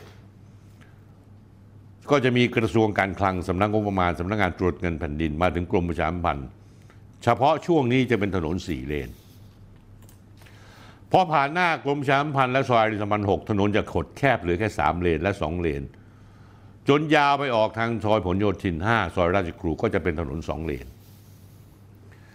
ซึ่งจากจุดนั้นไปถึงปากซอยราชครู ทะลุออกถนนผลโยธินระหว่างนั้น จะประกอบด้วยบ้านคน มีตรอกซอกซอยมีคอนโดมิเนียม ทั้งสั่งฝั่งซ้ายฝั่งขวาเต็มไปหมด ด้วยเหตุนี้ทางกรทมจึงจะทำการขยายถนนตามร่างผังเมืองกรทมใหม่เป็น 4 เลนประมาณ 16 เมตร จากเดิม 2 เลนหรือ 8 เมตร ประเด็นครับท่านผู้ชม อย่างไรก็ตามปกติแล้วกฎหมายผังเมืองต้องมีการประกาศให้ประชาชนรับทราบและขีดเส้นสีแดง จะมีการติดประกาศ แต่ว่าการติดประกาศดังกล่าวกับมีการติดเอาไว้เฉพาะสำนักงานเขตพญาไทบริเวณชั้น 5 ถามว่าประชาชนที่ไหนจะเห็น ไอ้คนที่ติดประกาศแบบนั้น มันสมองหมาปัญญาควาย แน่นอนที่สุดเป็นข้าราชการ ถ้าทำบัตรประชาชนหาอย่างมากก็ไปติดต่อแค่ชั้นหนึ่ง แม้ว่าจะมีการติดประกาศที่ศูนย์สาธารณสุขปฏิพัฒน์แต่ความจริงต้องติดประกาศให้ผู้เกี่ยวข้องได้รับทราบผลกระทบ ทุกบ้านเลยที่จะต้องได้รับผลกระทบจากการขยายเลนนั้นต้องไปติดประกาศเขารับทราบ ทั้งนี้ทั้งนั้นเมื่อเกิดปัญหาขึ้นมาภายหลังทางกทมได้อ้างว่า ก็ได้ติดประกาศแล้ว ก็คือแม่งทำงานช่วยอะบัตรซบก็กูจะทำกูอย่างเงี้ย กูมีกฎหมายพังเมืองใหม่ นี่คือฝีมือคุณชัดชาติสิทธิพันธ์นะท่านผู้ชม แล้วพี่น้องทั้งหลายที่อยู่ซอยอารีไปถึงซอยราชกรูที่รับผลกระทบ ก็นี่ไงคนที่คุณเลือกมาเป็นผู้ว่ากรทมเชียร์กันนะเชียร์กันหนาไม่ใช่เหรอผู้ว่าผู้ผู้ว่าที่แข็งแกร่งที่สุดในปฐพีแต่ขี้ขาตาขาวที่สุดในปฐพีเช่นกัน แบบนี้เนี่ยมันส่อเจตนาไม่ดีไม่ปกติ เหมือนไม่ใช่พยายามจะเผยแพร่ข้อมูล เพื่อทำความเข้าใจกับประชาชน เหมือนจงใจจะไม่ให้ข้อมูลใช่ไหมคุณชัดชาติ กรณีนี้ชาวคอนโดผาสุกในซอยอารี เพิ่งจะรับทราบเรื่องในช่วงธันวาคมที่ผ่านมานี้เอง ในคอนโดปกติ จะมีความเป็นส่วนตัวสูงต่างคนต่างอยู่ แต่เมื่อรู้ว่าจะได้รับความเดือดร้อนรวมตัวกันตั้งเป็นกลุ่มระดมทุนประชุมกันทำป้ายคัดค้าน เพราะอะไรเพราะชาวบ้านนั้นส่วนใหญ่ไม่ค่อยมีใครรู้และเป็นความผิดของใครเป็นความผิดของคุณชัดชาติสิทธิพันธ์ท่านผู้ชมอย่าไปด่าพวกเจ้าหน้าที่กรทมเลย ต้องเล่นงานชัดชาติสิทธิพันธ์พี่น้องสองคนเนี่ยฝาแฝดทั้งชัดชาติทั้งฉันชายเนี่ยคนหนึ่งทำให้กรทมวุ่นวาย ไม่โปร่งใส อีกคนหนึ่งก็หาทางรังแกหมอที่ทำงานคุณงามความดี อย่างเช่น ศาสตราจารย์นายแพทย์ธีรวัตรเหมจุธานี่แหละครับสองสิทธิพันธ์ชัดชาติและฉันชาย คนหนึ่งเป็นผู้ว่ากทมคนหนึ่งเป็นผู้อำนวยการโรงพยาบาลจุฬาพื้นที่บริเวณนั้นส่วนใหญ่จะเป็นบ้านคนมีพื้นที่เยอะบ้านใหญ่บ้านเก่าอยู่กันมาตั้งแต่ปู่ย่าตาทวด คนได้รับผลประโยชน์เพราะว่าผล ผลเสียหายมากที่สุดคือชาวคอนโด จะมีตึก A B C โดนตัดไปแล้วตึก A ทั้งตึกต้องโดนตัดไปหมด อาจจะไปถึงพื้นที่ตึก B เพราะมีโครงสร้างที่ต่อเนื่องกัน ต้องทำการรื้อถอนคอมโดออกไป และข้อมูลที่ทราบมาจากที่ประชุมรับฟังความเห็นล่าสุดเมื่อวันที่ 6 มกราคม 2567 คือจะไม่มีการเวนคืนให้ด้วย ด้วยเหตุนี้ก็เลยมีคนตั้งข้อสงสัยว่าการเตรียมขยายถนนครั้งนี้ เอื้อประโยชน์ เพื่อรองรับให้กับโครงการอสังหาริมทรัพย์คอนโดมิเนียมขนาดใหญ่หรือไม่ บางคนแพลมออกมาว่า คนที่จับจ้องตาเป็นมันแผลบเลยก็คือกลุ่มโนเบิลเฮาส์เพราะซอยอารีหนึ่งกำลังจะมีคอนโดขนาดใหญ่ที่กำลังสร้างอยู่ แต่ถนนคับแคบ หากต่อไปในอนาคตทำการขยายถนนได้ อาจจะประสร้างคอนโดสูงสูงอาจจะทำความเดือดร้อนให้กับผู้อยู่อาศัยอย่างเดิม ด้วยเหตุนี้คนที่อาศัยอยู่ในคอนโดผาสุกเดิม ซึ่งเดิมทีส่วนใหญ่ เป็นข้าราชการเกษียณแล้ว เก็บเงินมาแล้วมาซื้อคอนโดอยู่กันมานาน ส่วนใหญ่เป็นเจ้าของอยู่เองไม่ใช่แบบเช่า หากต้องรื้อถอนถูกไล่จริง แล้วข้าราชการที่เกษียณอายุจะไปอยู่ที่ไหนพังเมืองใหม่กทมจากซอยอารีเวนคืนลามไปถึงอินธรรมระ และถนน 148 สายรวม 600 กิโลเมตรทั่วกรุงเทพมหานคร แหล่งข่าวของผมบอกว่าตอนนี้ในรายกลุ่มชาวคอนโดผาสุกมีประมาณ 150 คน ผู้จัดการนิติบุคคลจึงไปเคาะประตูตามบ้าน เอาเอกสารคัดค้านไปให้ดู เพราะบางคนไม่รู้เรื่องพอทราบเรื่องก็รวบรวมกันบริจาคเงินติดป้ายคัดค้านเรื่องนี้ ไม่ใช่เพียงแค่นี้เท่านั้นเองนะซอยอินธรรมราชบริเวณถนนสุทธิสารก็จะโดนด้วย ตอนนี้เริ่มมีการรวมตัวชาวบ้าน ออกมาเคลื่อนไหวคัดค้านเหมือนกลุ่มชาวคอนโดผาสุกแล้วผู้ที่ได้รับความเดือดร้อนในละแวกนั้นคือกลุ่มคนที่อาศัยอยู่ในคอนโดที่ออกมาคัดค้านมากที่สุดท่านผู้ชมครับ นอกจากนี้เมื่อกลับไปดูรายละเอียด เรื่องการรับฟังความเห็นประชาชนเกี่ยวกับการจัดทำผังเมืองรวม ฉบับปรับปรุงฉบับที่ 4 ซึ่งรับฟังความเห็นไปเมื่อปลายปีที่แล้ว 23 และ 24 ธันวาคม 2566 พบว่ามีเรื่องนึงเกี่ยวข้องกับการคมนาคมขนส่ง คือเรื่องถนนตรอกซอกซอยในกรุงเทพจะมีการปรับเปลี่ยนอย่างขนาดใหญ่ เช่นกำหนดให้เขตทางต้องกว้าง 12 เมตร 16 เมตร 20 เมตร 30 เมตร 40 เมตร ไปจนถึง60 เมตร ด้วยเหตุนี้จะมีการขยายถนนให้กว้างขึ้นจำนวน 148 สาย รวมแล้วเป็นระยะทางกว่า 600 กิโลเมตร ผมตั้งข้อสังเกตว่าแผนการขยายถนน 148 สายระยะทาง 600 กิโลเมตรนั้นจะกระทบกับประชาชนกทมมากมายกี่แสนครัวเรือน กี่ล้านคน แล้วถามว่าชาวบ้านที่รับผลกระทบจะรู้ตัวหรือเปล่า ประชาชนที่จะถูกผลของการรื้อถอนจากการขยายถนนนี้ก็ให้รับทราบด้วยว่านี่คือผลงานของคุณชัดชาติสิทธิพันธ์ผู้ว่ากรม ยังมีการตั้งข้อสงสัยว่าการจัดทำผังเมืองครั้งที่ 4 เนี่ย เป็นการเอื้อประโยชน์กับใครบ้างเฉพาะกลุ่มหรือเปล่า ยกตัวอย่างเช่น ซอยราชครูซอยอารีขณะนี้ตามกฎหมายผังเมือง สามารถสร้างอาคารสูงได้ไม่เกิน 8 ชั้น หรือ 23 เมตร ส่วนใหญ่จะเป็นบ้านเรือนบ้านเดียวคอนโดมิเนียมขนาดเล็กที่เขาเรียก low rise แต่หากมีการขยายถนนเป็น 12 เมตร จะสามารถทำคอนโดมิเนียม high rise จาก 8 ชั้นสูงถึง 34 ชั้น ขยายเป็น 16 เมตรจะสร้างตึกสูงมากกว่านั้น เหตุผลอ้างว่าเพื่อแก้ปัญหาจราจรกับไม่มีการศึกษาว่า หากมีการขยายถนนจะช่วยแก้ปัญหาจราจรได้จริงหรือเปล่า ไม่มีการศึกษาหาความเป็นไปได้ ที่ศึกษาคือศึกษากับนักพัฒนาสังกรีทรัพย์สร้างคอนโด ที่คอยกระซิบข้างหู ว่าตรงนี้เอา 16 เมตรนะครับ จะได้สร้างคอนโดได้สูงกว่า 34 ชั้น ตรงนี้เอา 24 เมตรก็ว่ากันไป ที่สำคัญนี่ไม่ใช่ความต้องการที่มาจากประชาชนและหน่วยงานที่เกี่ยวข้อง ก็ไม่เคยถามถึงความต้องการชาวบ้านเลย หากมีเจตนาที่พูดคุยการทำผังเมือง ก็ต้องรอพูดคุยผู้คนคุณชัดชาติ คุณเข้าใจหรือเปล่าลงไม้ข้อมูลคุยรายละเอียดต้องพูดคุยแลกเปลี่ยนความคิดเห็น แล้วข้อมูลต่อเนื่องประเด็นที่ว่าผังเมืองใหม่เอื้อในทุนก่อสร้างคอนโดยังไงคำถามชาวบ้านถามมาว่ากรณีขยายถนนเป็น12 เมตร หรือ 16 เมตรนั้นทำอะไรได้ อยู่ๆจะมาขยายถนนหน้าบ้านเพราะอะไร ถนนซอยอารีบางจุดกว้างไม่ถึง 10 เมตร มี 6 จุดด้วยกันที่กว้าง 9 เมตรกว่า กฎกระทรวงมีการแก้ไขระบุว่า อาคารขนาดใหญ่พื้นที่รวมกันไม่เกิน 30,000 ตารางเมตร ต้องมีด้านใดด้านหนึ่งของที่ดินยาวไม่น้อยกว่า 12 เมตร และติดถนนสาธารณะที่มีเขตวงกว้างไม่น้อยกว่า 10 เมตร ยาวต่อเนื่องกันไปตลอด จนไปเชื่อมต่อกับถนนสาธารณะอื่นที่มีเขตทางกว้างไม่น้อยกว่า 10 เมตร นั่นหมายความว่าตลอดแนวถนนเส้นนั้นๆ ถ้ากว้างน้อยกว่า 10 เมตร ไม่สามารถทำได้ ราะฉะนั้นแล้วอย่างถนนในซอยอารีตามกฎหมายสร้างอาคารสูงเกิน 8 ชั้นไม่ได้ การขยายถนนจะนำมาผลลัพธ์คือจะปลดล็อก เมื่อมีการกว้านซื้อที่เพื่อสร้างอาคารสูง 30 ชั้นได้ตลอดเวลาท่านผู้ชมครับ ขณะนี้ในซอยอารีมีการดำเนินการสร้างตึกและประมาณ 4 อาคาร จะขึ้นอีก 2 อาคาร มีการสร้างอาคารสูง 30-40 ชั้นในซอยอารีหนึ่ง ประชาชนมีการฟ้องร้องศาลปกครอง เพราะไม่ทราบว่ากระบวนการสร้างตึกสูงดังกล่าว มีการทำ EIA ตามกระบวนการหรือไม่สำหรับตึกสูงที่มีเลข 27 ซึ่งเป็นชื่อบริษัทก่อสร้างแปะอยู่นั้น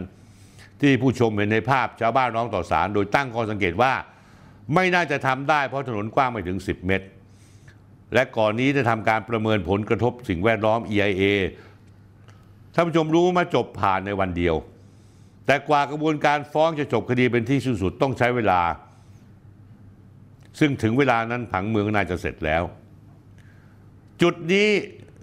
คุณชัดชาครับ ประชาชนเลยตั้งสงสัยว่าเป็นขยายผลเป็นการขยายถนนเพื่อไปแก้ผิดย้อนหลังหรือเปล่า การขยายถนนสุดท้ายคนที่ได้รับประโยชน์คือในทุน อสังหาริมทรัพย์คอนโดมิเนียม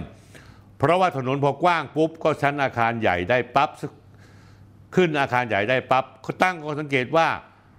ผังเมืองใหม่ในประเทศไทยในกรุงเทพมหานครเนี่ยที่จะทำถึง 600 กิโลเมตรเนี่ยคุณทำไปเพื่อใครกันแน่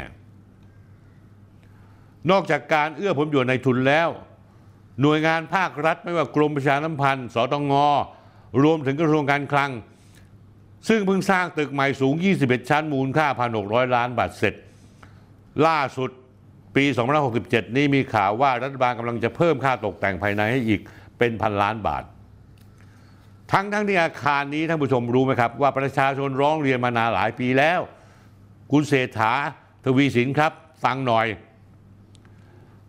ประชาชนร้องเรียนมาว่าการก่อสร้างก่อให้เกิดมลพิษทั้งฝุ่นและเสียง รวมทั้งสิ่งของหล่นมากระทบกับบ้านเรือนชาวบ้านโดยรอบ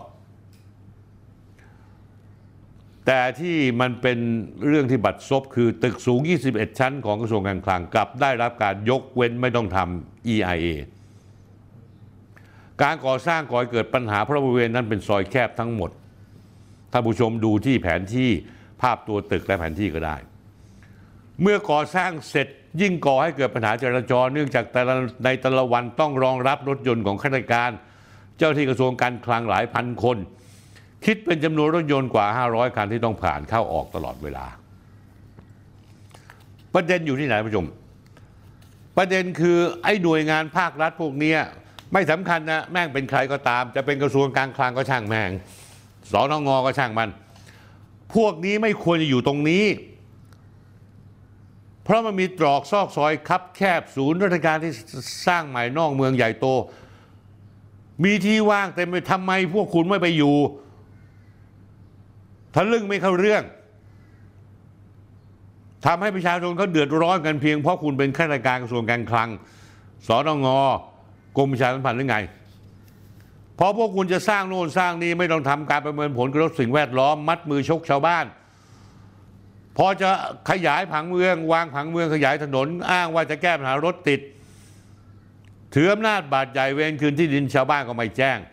ไม่ถามความเป็นพวกเขาอีก พฤติกรรมพวกคุณทั้งหน่วยราชการ ทั้งกระทรวงการคลังรวมถึงกรมที่ทำผังเมือง ผมบอกได้คำเดียวว่าแม่งบัดซบจริงๆท่านผู้ชมครับ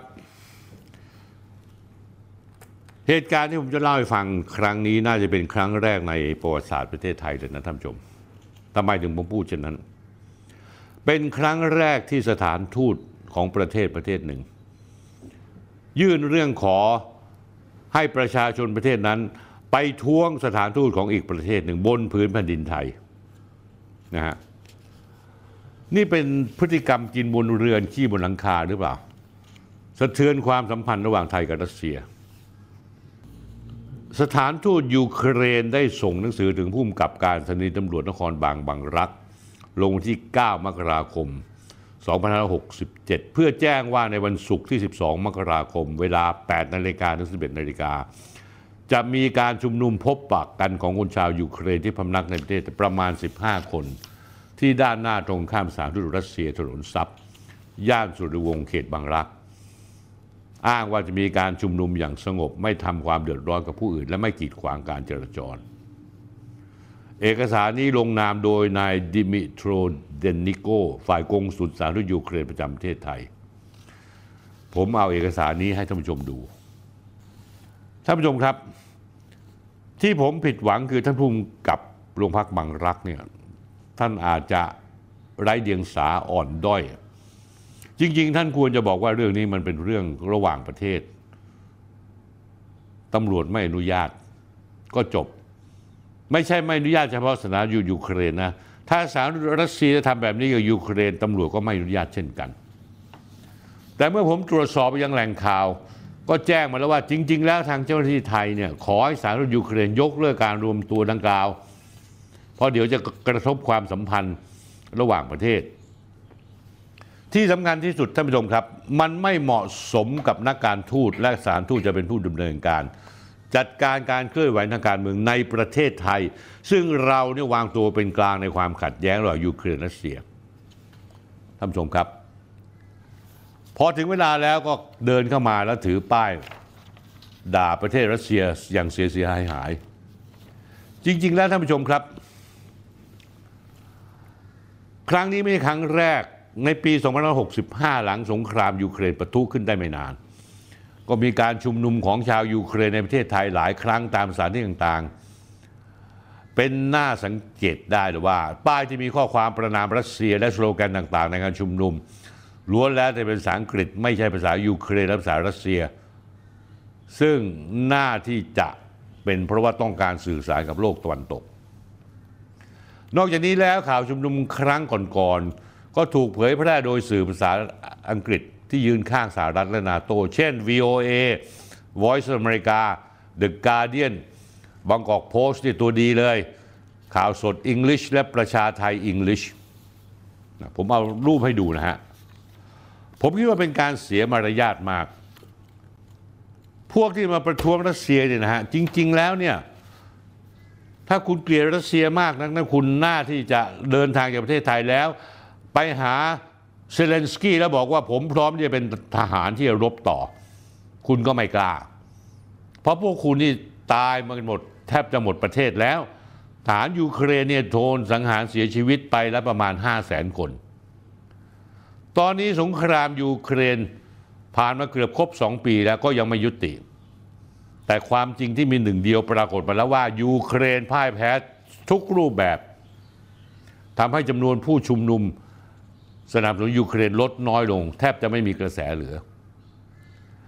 ด้วยเหตุนี้อาจจะเป็นสาเหตุที่สาธารณยูเครนประจำประเทศไทยต้องออกหน้า สนับสนุนการชุมนุมเมื่อวันที่ 12 มกราคมที่ผ่านมา ซึ่งเป็นเรื่องที่ไม่เหมาะสมอย่างยิ่ง ตามมารยาทแล้วสถานทูตไม่สามารถเคลื่อนไหวทางการเมืองในประเทศที่สามได้ นักการทูตคือผู้ที่สร้างความสัมพันธ์ที่ดี ไม่ใช่ตอกลิ่มความขัดแย้ง ประเทศไทยได้ส่งความช่วยเหลือทางมนุษยธรรมให้ยูเครนอย่างน้อย 4 ครั้ง และในเวทีประชาประชาชาติประเทศไทยก็วางตัวเป็นกลางตลอด ผมต้องขอตำหนิสำนักงานตำรวจแห่งชาติของประเทศไทย ฝ่ายความมั่นคงไทยคุณทำอะไรอยู่ ปล่อยให้มีการชุมนุมนักการทูตสถานทูตเป็นคนจัดการนะฮะผมเคยบอกมาทั้งหลายครั้งแล้วว่า ในความเป็นจริงสงครามยูเครนมันจบลงไปแล้วเรียบร้อยแล้ว เพราะว่าสหรัฐและพันธมิตรจำเป็นต้องหันไปให้ความสำคัญกับสงครามอิสราเอลกับปาเลสไตน์ก่อน เพราะอเมริกามีผลประโยชน์กับตะวันออกกลางมากกว่า อิสราเอลสำคัญกว่ายูเครนและที่สำคัญก็คือสงครามอิสราเอลและปาเลสไตน์กำลังขยายวงออกไป โดยเฉพาะกลุ่มกบฏฮูตีในเยเมนโจมตีรถขนส่งสินค้าของชาติตะวันตกในทะเลแดงอย่างต่อเนื่อง สร้างความสูญเสียต่อเศรษฐกิจและห่วงโซ่ประทานอย่างโลกอย่างหนักหน่วง นายเซเลนสกี้เอง เจ้านายใหญ่ของเอกอัครทูตยูเครนประเทศไทย ก็รู้ตัวอยู่แล้วว่า กำลังจะถูกเททิ้ง ท่านผู้ชมครับ ยูเครนจบแล้ว แต่ก็ยังมีพยายามที่จะสร้างแสงนะฮะสถานการณ์ในปัจจุบันท่านผู้ชมครับ อเมริกาไม่สามารถเทเงินสนับสนุนให้ยูเครนเพิ่มเติมได้ละเงินหมดแล้วท่านผู้ชม เงินก้อนสุดท้ายอเมริกาเองยอมรับไม่ส่งให้ยูเครนแล้วไม่มีเหลือละชาติยุโรปก็ไม่สามารถจะส่งอาวุธจำนวนมหาศาลให้ยูเครนได้ ถึงกับต้องกดดันเกาหลีใต้ญี่ปุ่นช่วยสนับสนุน รัสเซียสหรัฐและพันธมิตรนาโต้ยังมโนว่ารัสเซียต้องแพ้ยูเครนกำลังชนะ ซึ่งมันตรงกันข้ามกับข้อเท็จจริง แม้กระทั่งสื่อทางตะวันตกอย่างนิวยอร์กไทมส์หรือวอชิงตันโพสต์ก็ยังยอมรับเป็นครั้งแรกว่ายูเครนแพ้แล้ว 2567 สถานการณ์ภูมิภูมิรัฐศาสตร์โลกนั้นมีปัจจัยที่ทำให้การพลิกผันอย่างมากมายมหาศาล รัสเซียจะมีการเลือกตั้งในวันที่ 17 มีนาคมนี้ ซึ่งนายปูตินจะชนะการเลือกตั้งด้วยคะแนนนิยมที่สูงมากอย่างแน่นอน ยูเครนตามกำหนดแล้วจะมีการเลือกตั้งประธานาธิบดีแทนนายเซเลนสกี้ในเดือนมีนาคมนี้ แต่ก็ยังจัดไม่ได้เพราะยังอยู่ในสภาวะสงคราม หลายประเทศในยุโรปจะมีการเปลี่ยนผู้นำเช่นเนเธอร์แลนด์สโลวาเกียซึ่งเปลี่ยนไปแล้ว โดยไม่เอาสงครามผู้นำคนใหม่ไม่เอาสงครามสหรัฐเองก็จะมีการเลือกตั้งเร็วๆนี้ เพราะฉะนั้นแล้วท่านผู้ชมครับ อนาคตยูเครนนับวันยิ่งตีบตันสารวันเตี้ยลงทุกวัน ทุกเมื่อเชื่อวัน ที่น่าเศร้าใจ ผมไม่รู้ว่าชาวยูเครน อีกเท่าไหร่จะต้องตายอย่างโง่งม เพื่อผลประโยชน์ของชาติตะวันตกครับท่านผู้ชมครับท่านผู้ชมคงรู้จัก GPS ใช่ไหมฮะ GPS ก็คือแพลตฟอร์มผ่านดาวเทียม ที่จะระบุสถานที่อยู่ของตัวท่านได้ หรือใครก็ได้ที่ใช้ GPS นะฮะ แต่เผอิญเบื้องหน้าเบื้องหลังของ GPS นั้นมันมีหลายอย่าง ตอนนี้คนไทยเราเนี่ยใช้โซเชียลมีเดียไม่ว่าจะเป็น Facebook YouTube Twitter TikTok มากติดอันดับโลก เราใช้โดยเราไม่รู้เลยว่าสื่อสังคมออนไลน์เหล่านี้ เขาใช้ระบบอัลกอริทึมปัญญาประดิษฐ์มาคัดกรองเนื้อหาและความเห็นต่างๆ โดยเขาคัดกรองสิ่งที่เขาอยากให้เราเห็น ให้คนเห็นกันมากๆ แล้วก็กีดกันในส่วนที่เขาไม่ต้องการให้ปรากฏ แพลตฟอร์มเหล่านี้พออยากได้รายได้เพิ่มขึ้น ก็จะเพิ่มยอดให้คนมาซื้อโฆษณา มีการ boost post boost หน้าขึ้นมาเพจ ลดการเข้าถึงจำกัดการมองไม่ให้คนเห็นโพสต์ต่างๆ เพื่อจะบีบเพจให้สินค้าหรือธุรกิจต่างๆ จ่ายเงินซื้อการเข้าถึงไม่ว่าจะเป็น reach awareness หรือ engagement นอกจากนี้แล้วแพลตฟอร์มเหล่านี้ยังถือวิสาสะกีดการโพสต์ ลบข้อความซ่อนข้อมูล มีหนำซ้ำยังขโมยข้อมูลส่วนบุคคลผู้ใช้ ตามแต่นโยบายของเจ้าของแพลตฟอร์ม คือทางการเมืองของอเมริกาจะบีบบังคับมา รวมทั้งนำข้อมูลเหล่านี้ไปใช้ประโยชน์ทางการค้าตัวเองด้วย วิธีการเหล่านี้ทำให้คนทั่วโลกถูกครอบงำทั้งความคิดและทางเศรษฐกิจ เพราะเราถูกครอบงำทางเทคโนโลยีโดยที่เราไม่มีทางสู้ ไม่มีปัญญาสู้และก็ไม่คิดจะสู้กับมัน อย่างวันนี้เนี่ยที่ผมจะมาพูดให้ฟังเนี่ยที่ผ่านมาเนี่ยเราใช้มันโดยไม่รู้ตัวว่ามันเป็นการครอบงำทางเทคโนโลยีของโลกตะวันตก แต่คนจีนเนี่ยเขาใช้จิตวิญญาณของเรื่องลุงโง่ย้ายภูเขาท่านผู้ชมเคยฟังรายการตอนนี้ก็คงจะเข้าใจ เป็นตำนานโบราณโบราณของจีนมาพันพันปี ก็คือว่าพูดง่ายๆว่า อย่าไปย่อท้อทำไม่สำเร็จในยุคตัวเอง ยุคลูกก็ทำต่อ ยุคหลานก็ทำต่อในที่สุดมันก็สำเร็จนะฮะผมพูดเรื่องนี้มาเพราะผมอยากจะเล่าเรื่องระบบดาวเทียมนำทาง ที่เป็นคู่แข่งของ GPS ที่สำคัญตอนนี้นำ GPS ไปแล้ว คือระบบดาวเทียมนำทางเปยโต หรือระบบ GPS ของจีน 10-20 ปีที่ผ่านมาท่านผู้ชมคงเคยชินคำว่า GPS เป็นระบบนำทางด้วยดาวเทียม GPS นั้นคิดค้นมาเมื่อ 45 ปีก่อน 2521 นะฮะ เดิมทีใช้ชื่อว่า Navstar GPS ตอนหลังตัดมาเหลือแค่ GPS ใช้ เรื่องนี้โครงการนี้เริ่มมา 15 ปี GPS สามารถใช้งานได้เต็มระบบในปี 2536 โดยเดิมทีจำกัดในการใช้หน่วยงานในกองทัพสหรัฐ เพราะฉะนั้นแล้ว GPS ก็เลยเป็นระบบนำทางผ่านดาวเทียมที่คิดค้นโดยกระทรวงกลาโหมสหรัฐ มีรัฐบาลอเมริกันเป็นเจ้าของดำเนินการโดยกองทัพอวกาศสหรัฐ เพื่อใช้ ในการระบุตำแหน่งที่สำคัญแก่ผู้ใช้ทางการทหาร ไม่ว่าจะเป็นการยิงจรวดนำทางเครื่องบินนำทางเรือรบ ควบคุมบังคับโดรน ใช้สำหรับพลเรือนและในใช้เชิงในพาณิชย์ทั่วโลกด้วยเหตุนี้รัฐบาลสหรัฐในฐานะผู้สร้างระบบ ก็เลยมีอำนาจในการควบคุมบำรุงรักษาระบบ GPS แม้จะอ้างว่าทุกคนมีเครื่องรับ GPS สามารถเข้าสู่เทคโนโลยีได้โดยเสรี ท่านผู้ชมครับ แต่ในความเป็นจริงแล้ว GPS นั้นเป็นแค่ส่วนหนึ่งของเทคโนโลยีระบบนำทางด้วยดาวเทียมนะฮะปัจจุบันนี้ท่านผู้ชมรู้ไหมว่าไม่ได้มีแค่ระบบ GPS ของอเมริกาเจ้าเดียว มีการพัฒนานำทางระบบนำทางดาวเทียมมาหลายระบบ เช่น GLONASS ของรัสเซีย Galileo ของยุโรป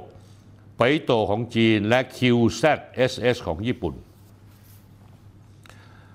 ไปโตกำเนิดขึ้นมาได้ยังไง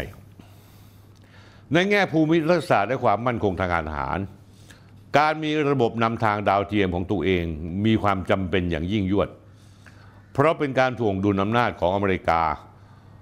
เพราะถ้าหากจีนยังพึ่งพาระบบ GPS ของอเมริกาในการดำเนินการด้านความมั่นคง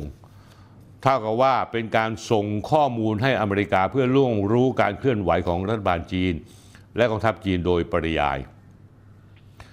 นอกจากนี้แล้วยังมีเหตุการณ์หลายเหตุการณ์สำคัญสำคัญหลายครั้งที่จีนไม่สามารถเข้าถึงบริการของ GPS ได้ ยกตัวอย่างเช่น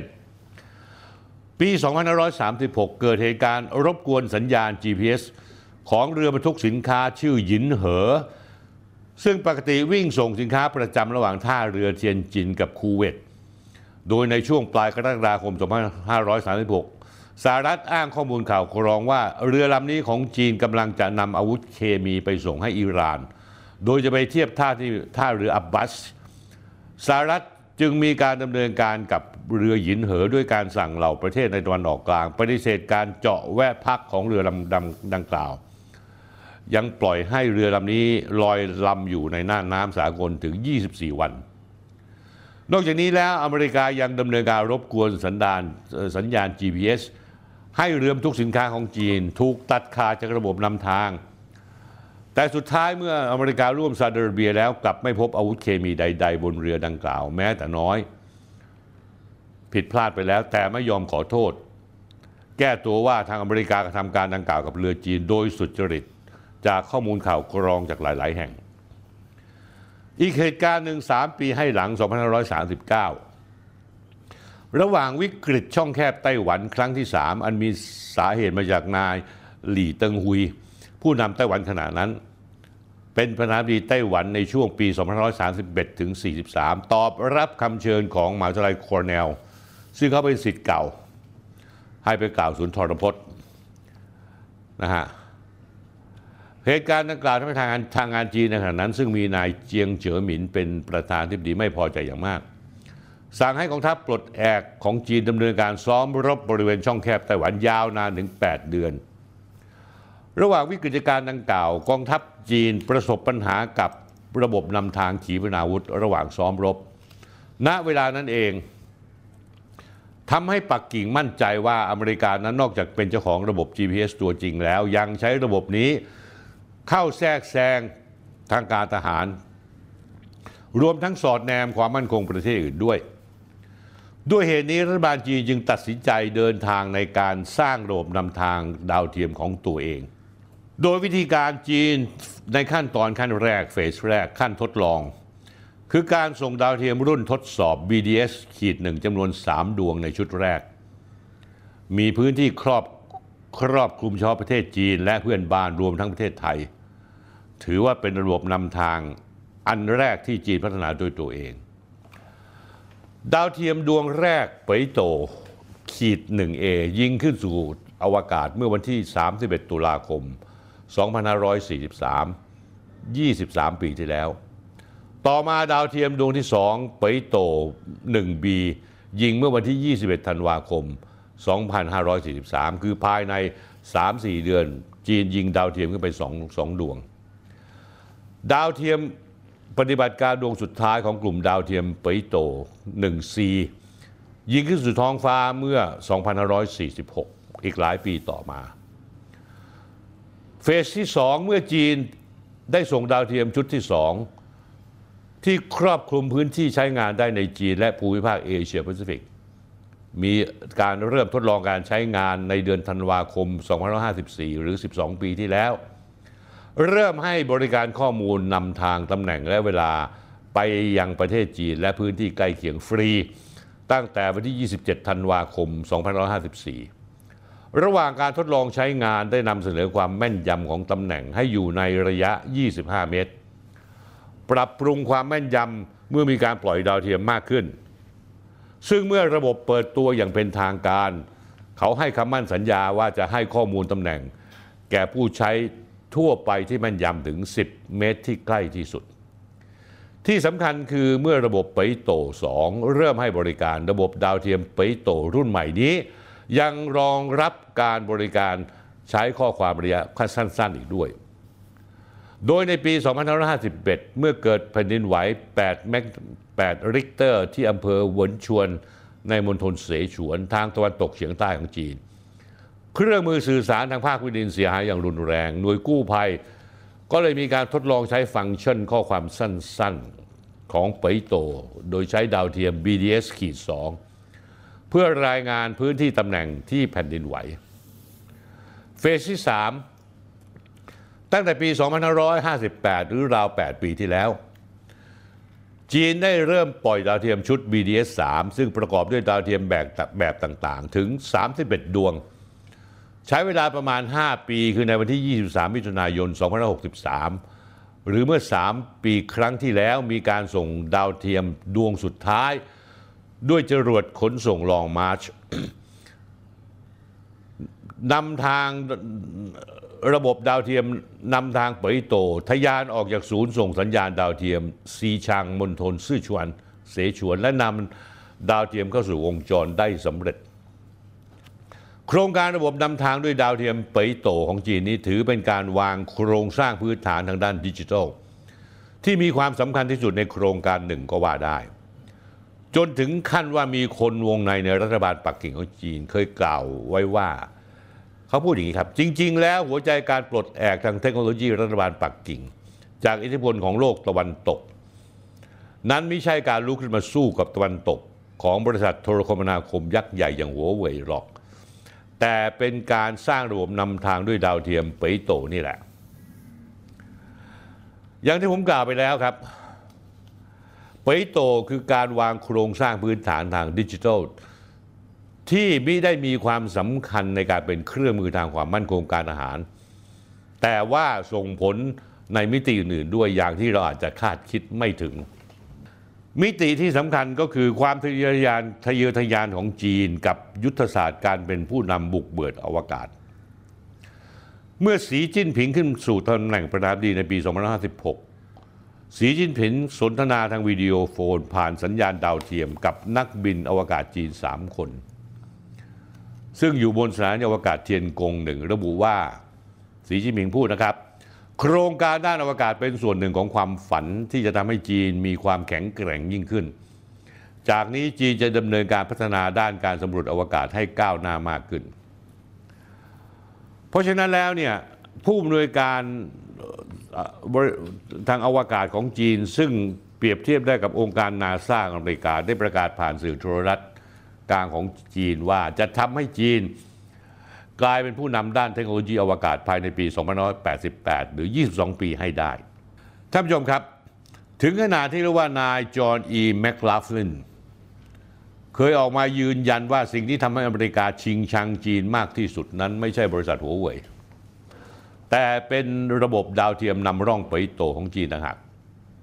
เพราะนายแมคคาฟินเห็นว่าเมื่อระบบดาวเทียมนำร่องเป่ยโต่วนี้ติดตั้งสำเร็จเรียบร้อย อเมริกาจะสูญรายได้นับล้านล้านดอลลาร์ และการสูญเสียจากนี้ไปไม่เป็นแต่เพียงแต่แค่การเงินเท่านั้น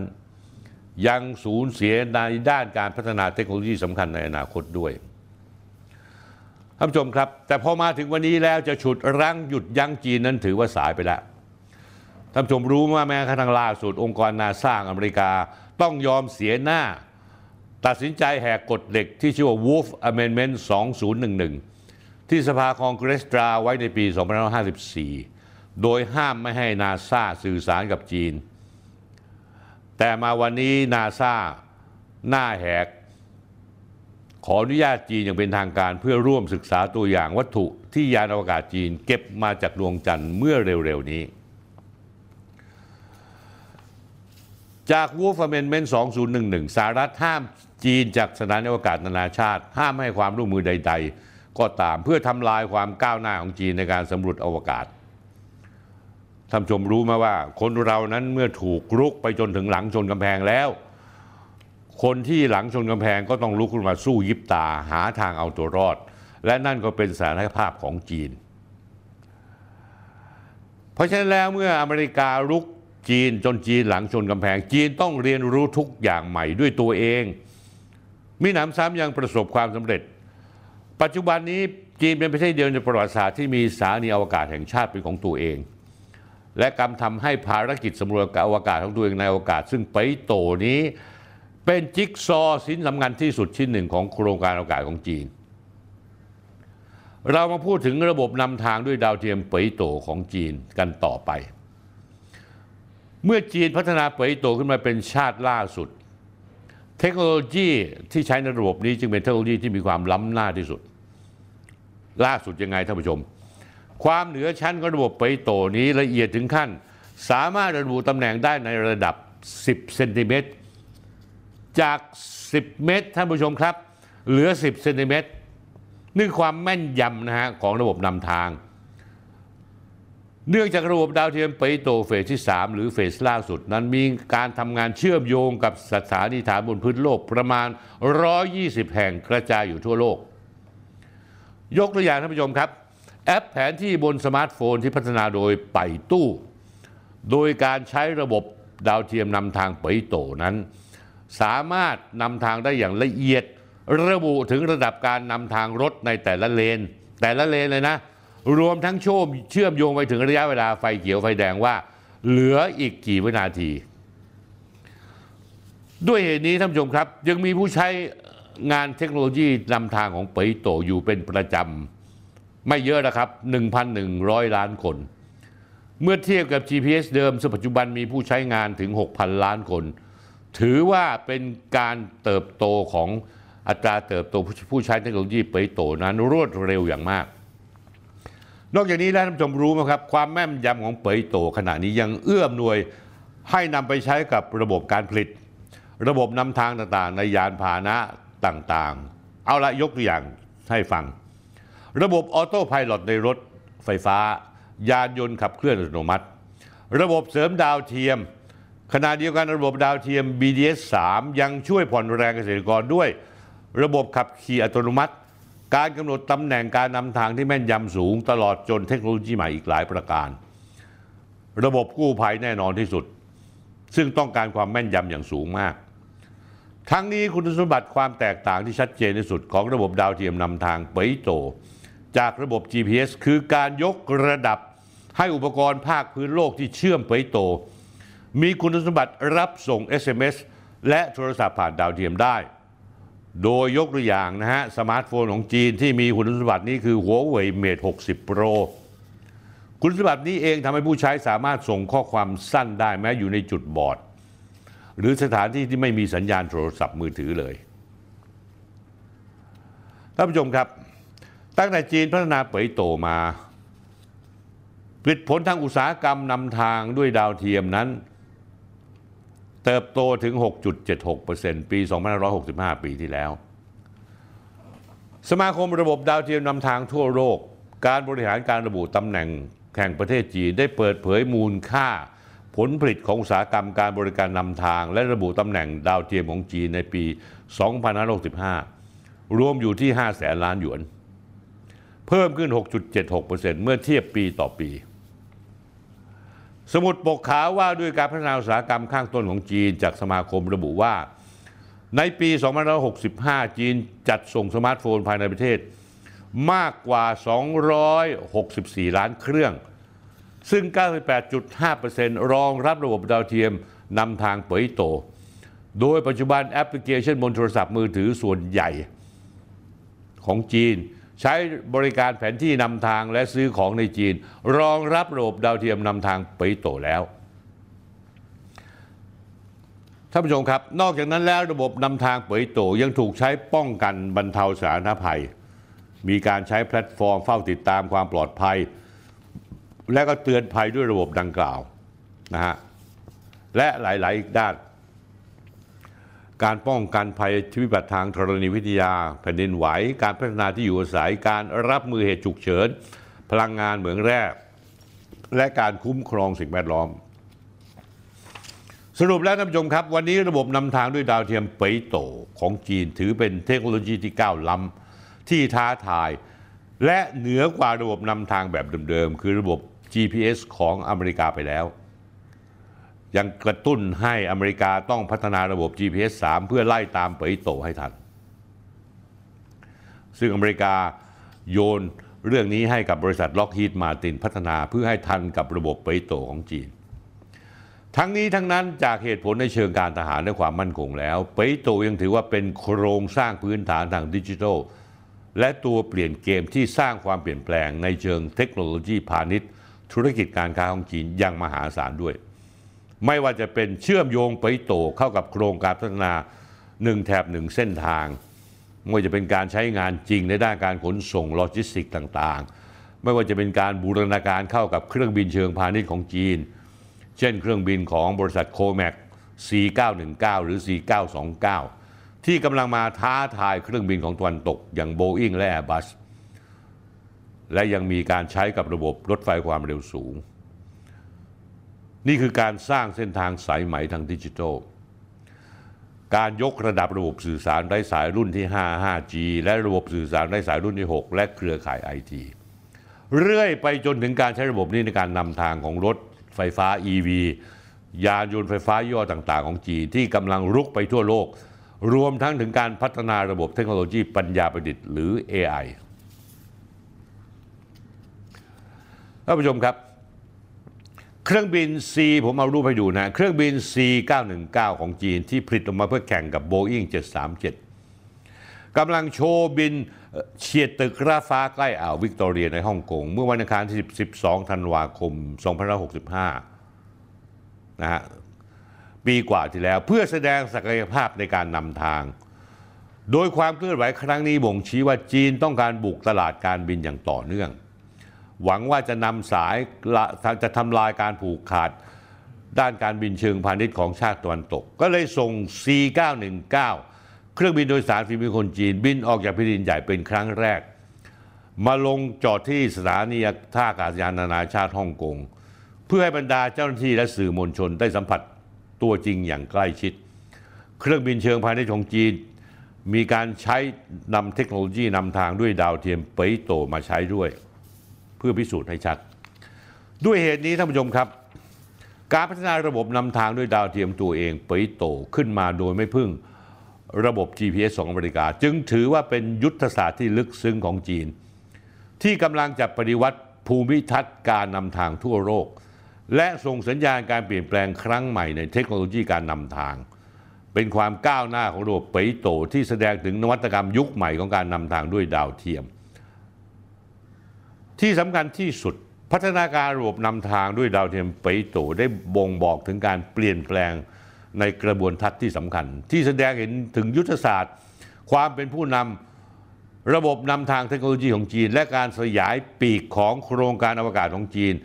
ไม่ใช่เป็นเพียงการแข่งขันบริการสัญญาณสื่อสารเพื่อนำทางเท่านั้น แต่ยังเป็นความท้าทายด้านยุทธศาสตร์สำคัญ ยิ่งต่ออเมริกาและต่อโลกด้วยครับท่านผู้ชมครับ ท่านผู้ชมครับ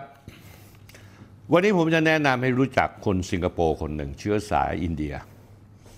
ดำรงตำแหน่งหลายตำแหน่งในรัฐบาลสิงคโปร์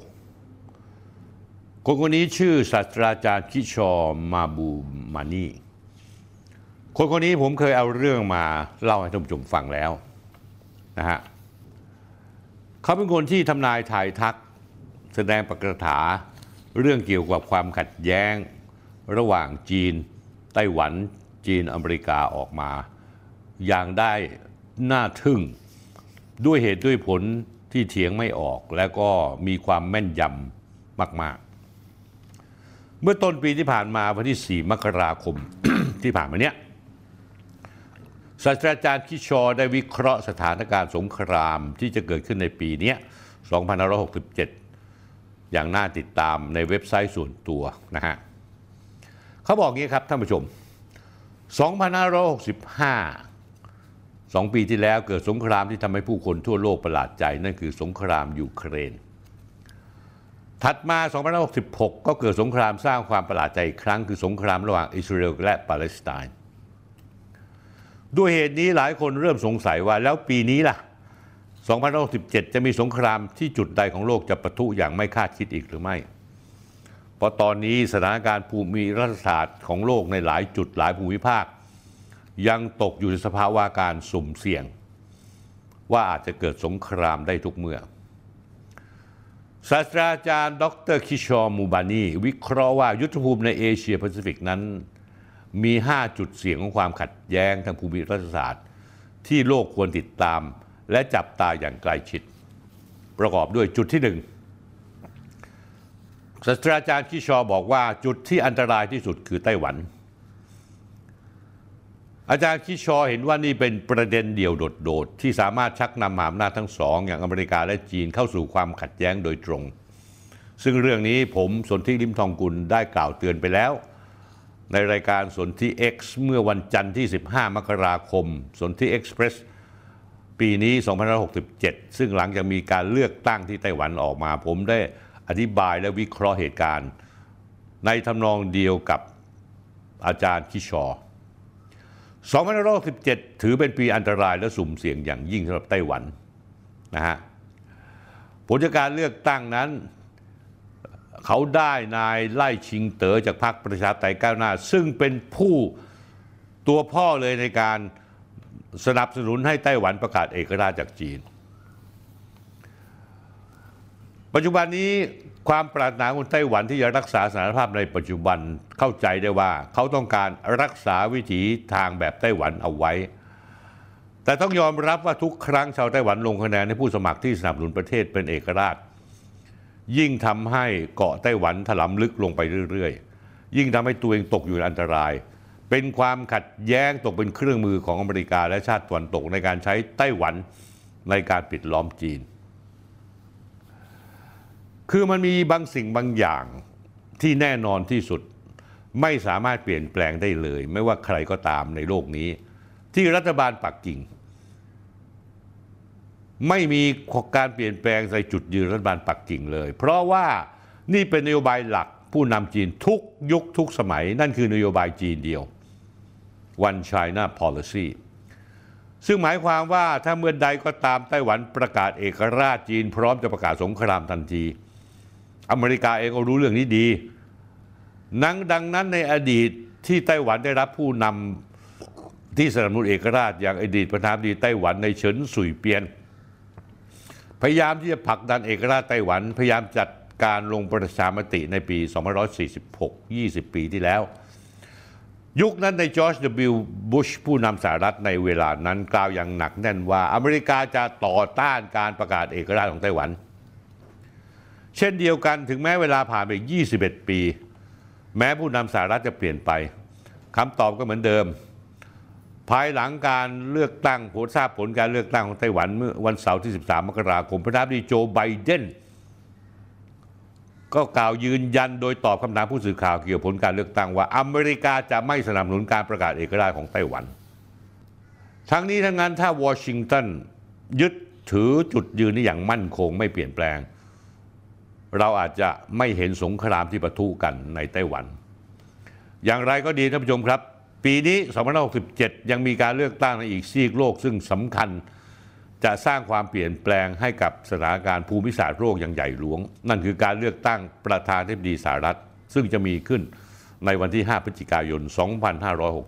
2566 ซึ่งมีแนวโน้มว่าจะเป็นการพบกันอีกครั้งหนึ่ง ระหว่างคู่หูคู่อาฆาตนายโจไบเดนและนายประธานาธิบดีทรัมป์นะทั้งสองพรรคเดโมแครตหรือริพับลิกันจะพยายามเอาชนะกัน แสดงจุดยืนให้ให้เห็นว่าใครต่อต้านจีนได้มากกว่า และใครสนับสนุนไต้หวันให้มากกว่า อาจารย์คิชอซึ่งเป็นคนสิงคโปร์ชี้ให้เห็นว่า ชาวไต้หวันบางคนอาจถูกหลอกให้คิดว่าไต้หวันได้รับการช่วยเหลือสนับสนุนอย่างเต็มที่ บนเวทีทางการเมืองของชาวอเมริกา แต่เขาลืมไปว่าแท้ที่จริงแล้วการสนับสนุนดังกล่าวเป็นเพียงภาพลวงตาเท่านั้น จารย์คิดชอกล่าวเตือนด้วยว่า ชาวไต้หวันควรศึกษาประวัติศาสตร์ให้ลึกซึ้งเข้าใจอย่างถ่องแท้ว่าการประพฤติตัวเองเป็นเบี้ยทางภูมิรัฐศาสตร์ให้อเมริกาเดินหมากสุดท้ายแล้วนั้นผลลัพธ์จะเสียมากกว่าได้โดยเสมอ ขอให้ดูและจดจำสถานการณ์และโศกนาฏกรรมที่เกิดขึ้น ประเทศและประชาชนชาวยูเครนเอาไว้เป็นอุทาหรณ์จุดที่สองอาจารย์คิชอบอก สถานการณ์สุ่มเสียงระหว่างสองมหาอำนาจแห่งเอเชีย คือจีนและอินเดีย คือเมื่อ 4 ปีที่แล้วเหตุการณ์การประทะกันระหว่างฐานอินเดียกับจีน เมื่อวันที่ 15 มิถุนายน 2563 บริเวณหุบเขากัลวาน ในพื้นที่อักชัยซินฝั่งลาดัก ซึ่งเป็นที่ตั้งของกองกำลังทหารทั้งสองฝ่าย การประทะกันนั้นทำให้เจ้าหน้าที่ทหารของอินเดียเสียชีวิตไป3นายสถานการณ์พิพาทเรื่องเขตแดนบริเวณเทือกเขาหิมาลัยระหว่างอินเดียกับจีน เป็นพื้นที่ซึ่งมีข้อพิพาทกันอย่างยาวนานมากกว่า 60 ปีตั้งแต่2505 ก่อนสถานการณ์จะปะทุและเกิดความคุกกรุ่นมาเป็นระยะทำให้ความไว้วางใจระหว่างจีนและอินเดียพังทลาย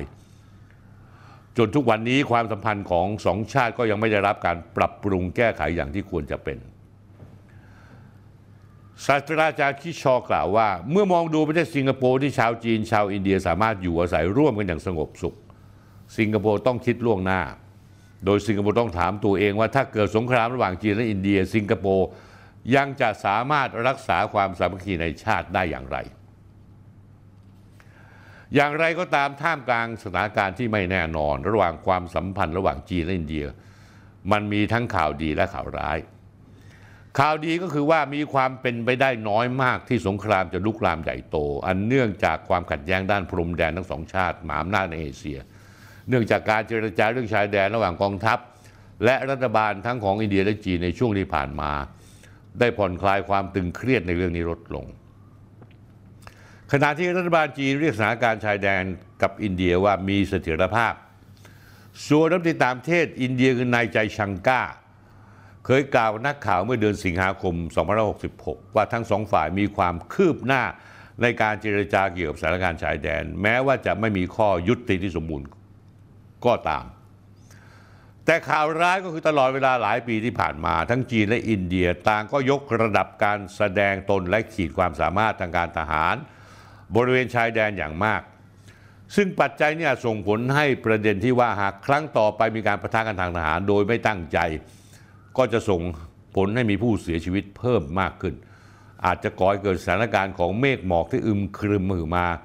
เข้าปกคลุมภูมิรัฐศาสตร์ทั่วเอเชีย หากความสัมพันธ์ระหว่างจีนและอินเดียจะย่ำแย่ลงไปในปี 2567 จุดที่ 3 ที่อาจารย์คิชอบอกคือ ชนวนความขัดแย้งระหว่างอินเดียกับปากีสถาน จริง ๆ แล้วชนวนความขัดแย้งนี้อาจจะเป็นความขัดแย้งที่อันตรายที่สุด ด้วยเหตุที่ว่าความขัดแย้งนี้อาจจะพัฒนาลุกลามไปสู่สงครามนิวเคลียร์ได้มากที่สุด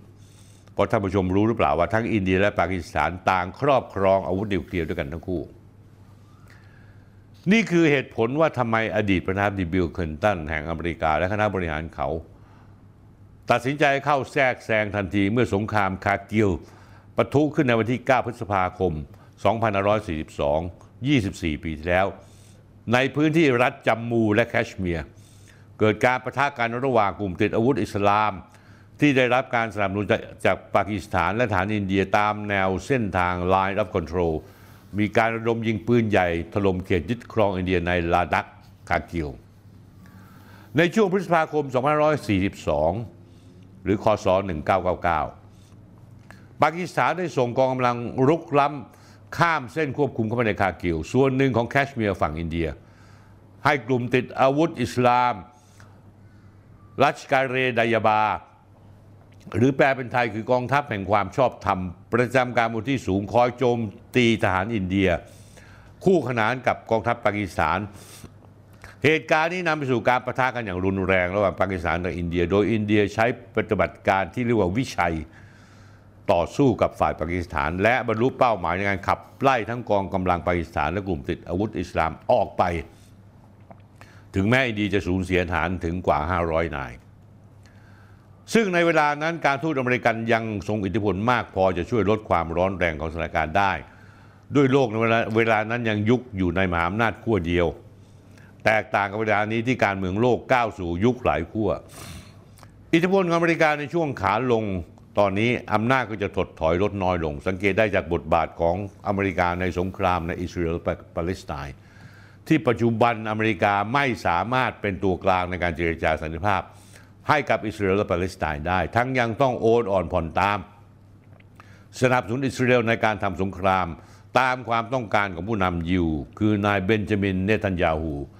นายกรัฐมนตรีของอิสราเอลซะด้วยซ้ำจุดที่ 4 คือสถานการณ์ที่สุ่มเสี่ยงระหว่างจีนและญี่ปุ่น ดรคิชอร์ชี้ว่าสถานการณ์ทางเมืองระหว่างประเทศที่ขาดสมดุลและขาดความไว้วางใจระหว่างจีนและญี่ปุ่นนั้นเป็นเรื่องที่ยิ่งใหญ่กว่าเรื่องความขัดแย้งระหว่างจีนกับอินเดียซะอีก เพราะว่าตามประวัติศาสตร์แล้วความคับแค้นชาวจีนที่มีชาวญี่ปุ่นนั้นยังคงฝังลึก เนื่องจากชาวจีนส่วนใหญ่ไม่เคยลืมความโหดร้ายของฐานญี่ปุ่น ที่กระทำต่อจีนในช่วงก่อนและระหว่างสงครามโลกครั้งที่สองโดยเฉพาะโศกนาฏกรรมที่เมืองนานกิง ซึ่งเกิดขึ้นเมื่อปีพุทธศักราช 2480 หรือเมื่อ 87 ปีที่แล้ว แม้ว่าตลอดระยะเวลาหลายสิบปีที่ผ่านมาทั้งฝ่ายจีนและฝ่ายญี่ปุ่นต่างใช้ชั้นเชิงทางการทูตเพื่อรักษาความสัมพันธ์ให้อยู่ในระดับที่สม่ำเสมอก็ตามก็ตาม แต่ว่าในเดือนกันยายนในปี 2555 ชวนข้อพิพาทเรื่องหมู่เกาะเจี้ยวหยี หรือเซนกากุในทะเลจีนตอนตะวันออกตะวันออก ก็ถูกจุดขึ้นปะทุขึ้นเนื่องจากรัฐบาลญี่ปุ่นนำโดยนายโยชิฮิโกะโนดะนายกรัฐมนตรีญี่ปุ่น ได้ดำเนินการอนุมัติซื้อเกาะสามแห่งในบริเวณหมู่เกาะเซนกากุ หรือเจี้ยวหยูอย่างเป็นทางการ จากเจ้าของเดิมซึ่งเป็นเอกชน การทำเช่นนี้จุดประเด็นให้จีน และชาวจีนแสดงปฏิกิริยาต่อต้านอย่างรุนแรงด้วยเหตุผลที่ว่าญี่ปุ่นกำลังขโมยเกาะ และพยายามที่จะเปลี่ยนสถานะของเกาะที่เป็นอยู่ โดยชาวจีนในหลายเมืองทั่วประเทศจีน ลุกคือขึ้นมาชุมนุมประท้วงต่อต้านญี่ปุ่นขณะที่จีนดำเนินการกดดันญี่ปุ่นด้วยมาตรการทางเศรษฐกิจ ก่อนหน้านั้นประธานาธิบดีหูจินเทา ผู้นำจีนเวลานั้น ได้เตือนนายกรัฐมนตรีโนดะไว้แล้วว่า ไม่ว่าญี่ปุ่นจะซื้อหมู่เกาะด้วยวิธีการใดก็ตาม ว่าถือว่าไม่ชอบด้วยกฎหมายและเป็นโมฆะประเทศจีนจะต่อต้านถึงที่สุด โดยกว่าที่รัฐบาลญี่ปุ่นรัฐบาลจีนจะเจรจาเรื่องนี้จนให้สงบได้ ใช้เวลาสองปีในยุคนายกรัฐมนตรีชินโซอาเบะและประธานาธิบดีสีจิ้นผิง ดรคิชอชี้ว่า ถ้าเป็นรัฐบาลญี่ปุ่นที่ชาญฉลาด ต้องสามารถย้อนเวลากลับไปใช้สถานะเดิม เพื่อให้ทำความขัดแย้งในเรื่องเขตแดนทางทะเลนั้นสงบลงได้ แต่ทว่าในความเป็นจริงนั้นการเมืองของญี่ปุ่น คือการเมืองแบบประชาธิปไตยในญี่ปุ่น ซึ่งมักจะตบรางวัลให้กับนักการเมืองชาตินิยมมากกว่า ผู้นำที่รอบคอบและสุขุมกัมพีรภาพ ดังนั้นข้อพิพาทในพื้นที่ทับซ้อนของเกาะเตี้ยวหยือหรือเซนซากุ ในทะเลจีนตะวันออก ยังคงเป็นยุทธภูมิที่ยังคงร้อนแรง มีหนำซ้ำยังเป็นระเบิดเวลา ที่อาจจะถูกจุดขึ้นมาได้ทุกเมื่อ จุดที่ 5 ที่ศาสตราจารย์คิชอร์บอก ก็คือความขัดแย้งที่อยู่ใกล้ตัวพวกเราคือประเทศไทยอาเซียน และไทยมากที่สุดคือความตึงเครียดระหว่างจีนและฟิลิปปินส์ในทะเลจีนตอนใต้ จริง ๆ แล้วเรื่องนี้ในรอบหนึ่งปีที่ผ่านมา ผมเคยเล่าท่านผู้ชมรับทราบรายละเอียดผ่านรายการคุยทุกเรื่องกับสนธิมาแล้วสองตอน คือตอนที่ 203 203 และตอนที่ 233 ความตึงเครียดเรื่องนี้เป็นเรื่องที่น่าประหลาดใจ ในช่วงแรก ๆ ฝ่ายบริหารของประธานาธิบดีมาร์กอสพยายามสร้างความสัมพันธ์ใกล้ชิดกับจีน โดยใช้ประโยชน์จากข้อเท็จจริงที่ว่าประธานาธิบดีเฟอร์ดินานด์มาร์กอสจูเนียร์ สมัยเป็นวัยรุ่น ได้เคยพบกับท่านประธานเหมาเจ๋อตุงอดีตผู้นำจีน และนายโจเอนหลายดินอดีตนายกรัฐมนตรีจีน ขณะที่เขาร่วมเดินทางไปกับแม่เขาคืออิเมลดามาร์กอสในการเยือนจีนเมื่อ 50 ปีที่แล้ว หรือปี 2517 เพื่อสถาปนาความสัมพันธ์ระหว่างฟิลิปปินส์กับจีนอย่างเป็นทางการ ในครั้งนั้นมีการถ่ายภาพอันโด่งดังที่ผู้นำจีนเหมาเจ๋อตุง จูบมืออิเมลดามาร์กอส หลังจากนั้นลูกชายของเธอก็จูบแก้มประธานเหมาเจ๋อตุงอย่างตื่นเต้น ผมเอารูปให้ดูนะฮะท่านผู้ชม แต่หลังจากนั้นสถานการณ์กลับพลิกผันเกิดการแย่งชิงสิทธิ์ในทะเลจีนใต้ระหว่างจีนกับฟิลิปปินส์บ่อยขึ้น นอกจากนี้แล้วยังมีการฟื้นฟูการซ้อมรบครั้งใหญ่ในรอบ 30 ปี ระหว่างสหรัฐกับกองทัพฟิลิปปินส์ขึ้น เมื่อเดือนเมษายนปีที่แล้ว 2566 ดรคิชอร์ชี้เห็นว่าแม้ว่าเป็นที่เรื่องเข้าใจได้ว่าทำไมฟิลิปปินส์ถึงสร้างความสัมพันธ์ใกล้ชิดกับอเมริกา เขากล่าวเตือนฟิลิปปินส์ว่าต้องเรียนรู้หลายข้อจากประเทศเวียดนาม ซึ่งประสบความสำเร็จในการรักษาสัมพันธ์ใกล้ชิด ระหว่างอเมริกากับจีน แม้ว่าเวียดนามและจีนจะมีข้อพิพาทเรื่องดินแดนที่คล้ายคลึงกับฟิลิปปินส์และจีนในทะเลจีนใต้ก็ตาม ซึ่งแท้ที่จริงแล้วประเทศอาเซียนส่วนใหญ่ล้วนแล้วแต่มีความปรารถนาที่จะรักษาความสัมพันธ์อันดี กับมหาอำนาจทั้งสองโลกคือจีนและอเมริกา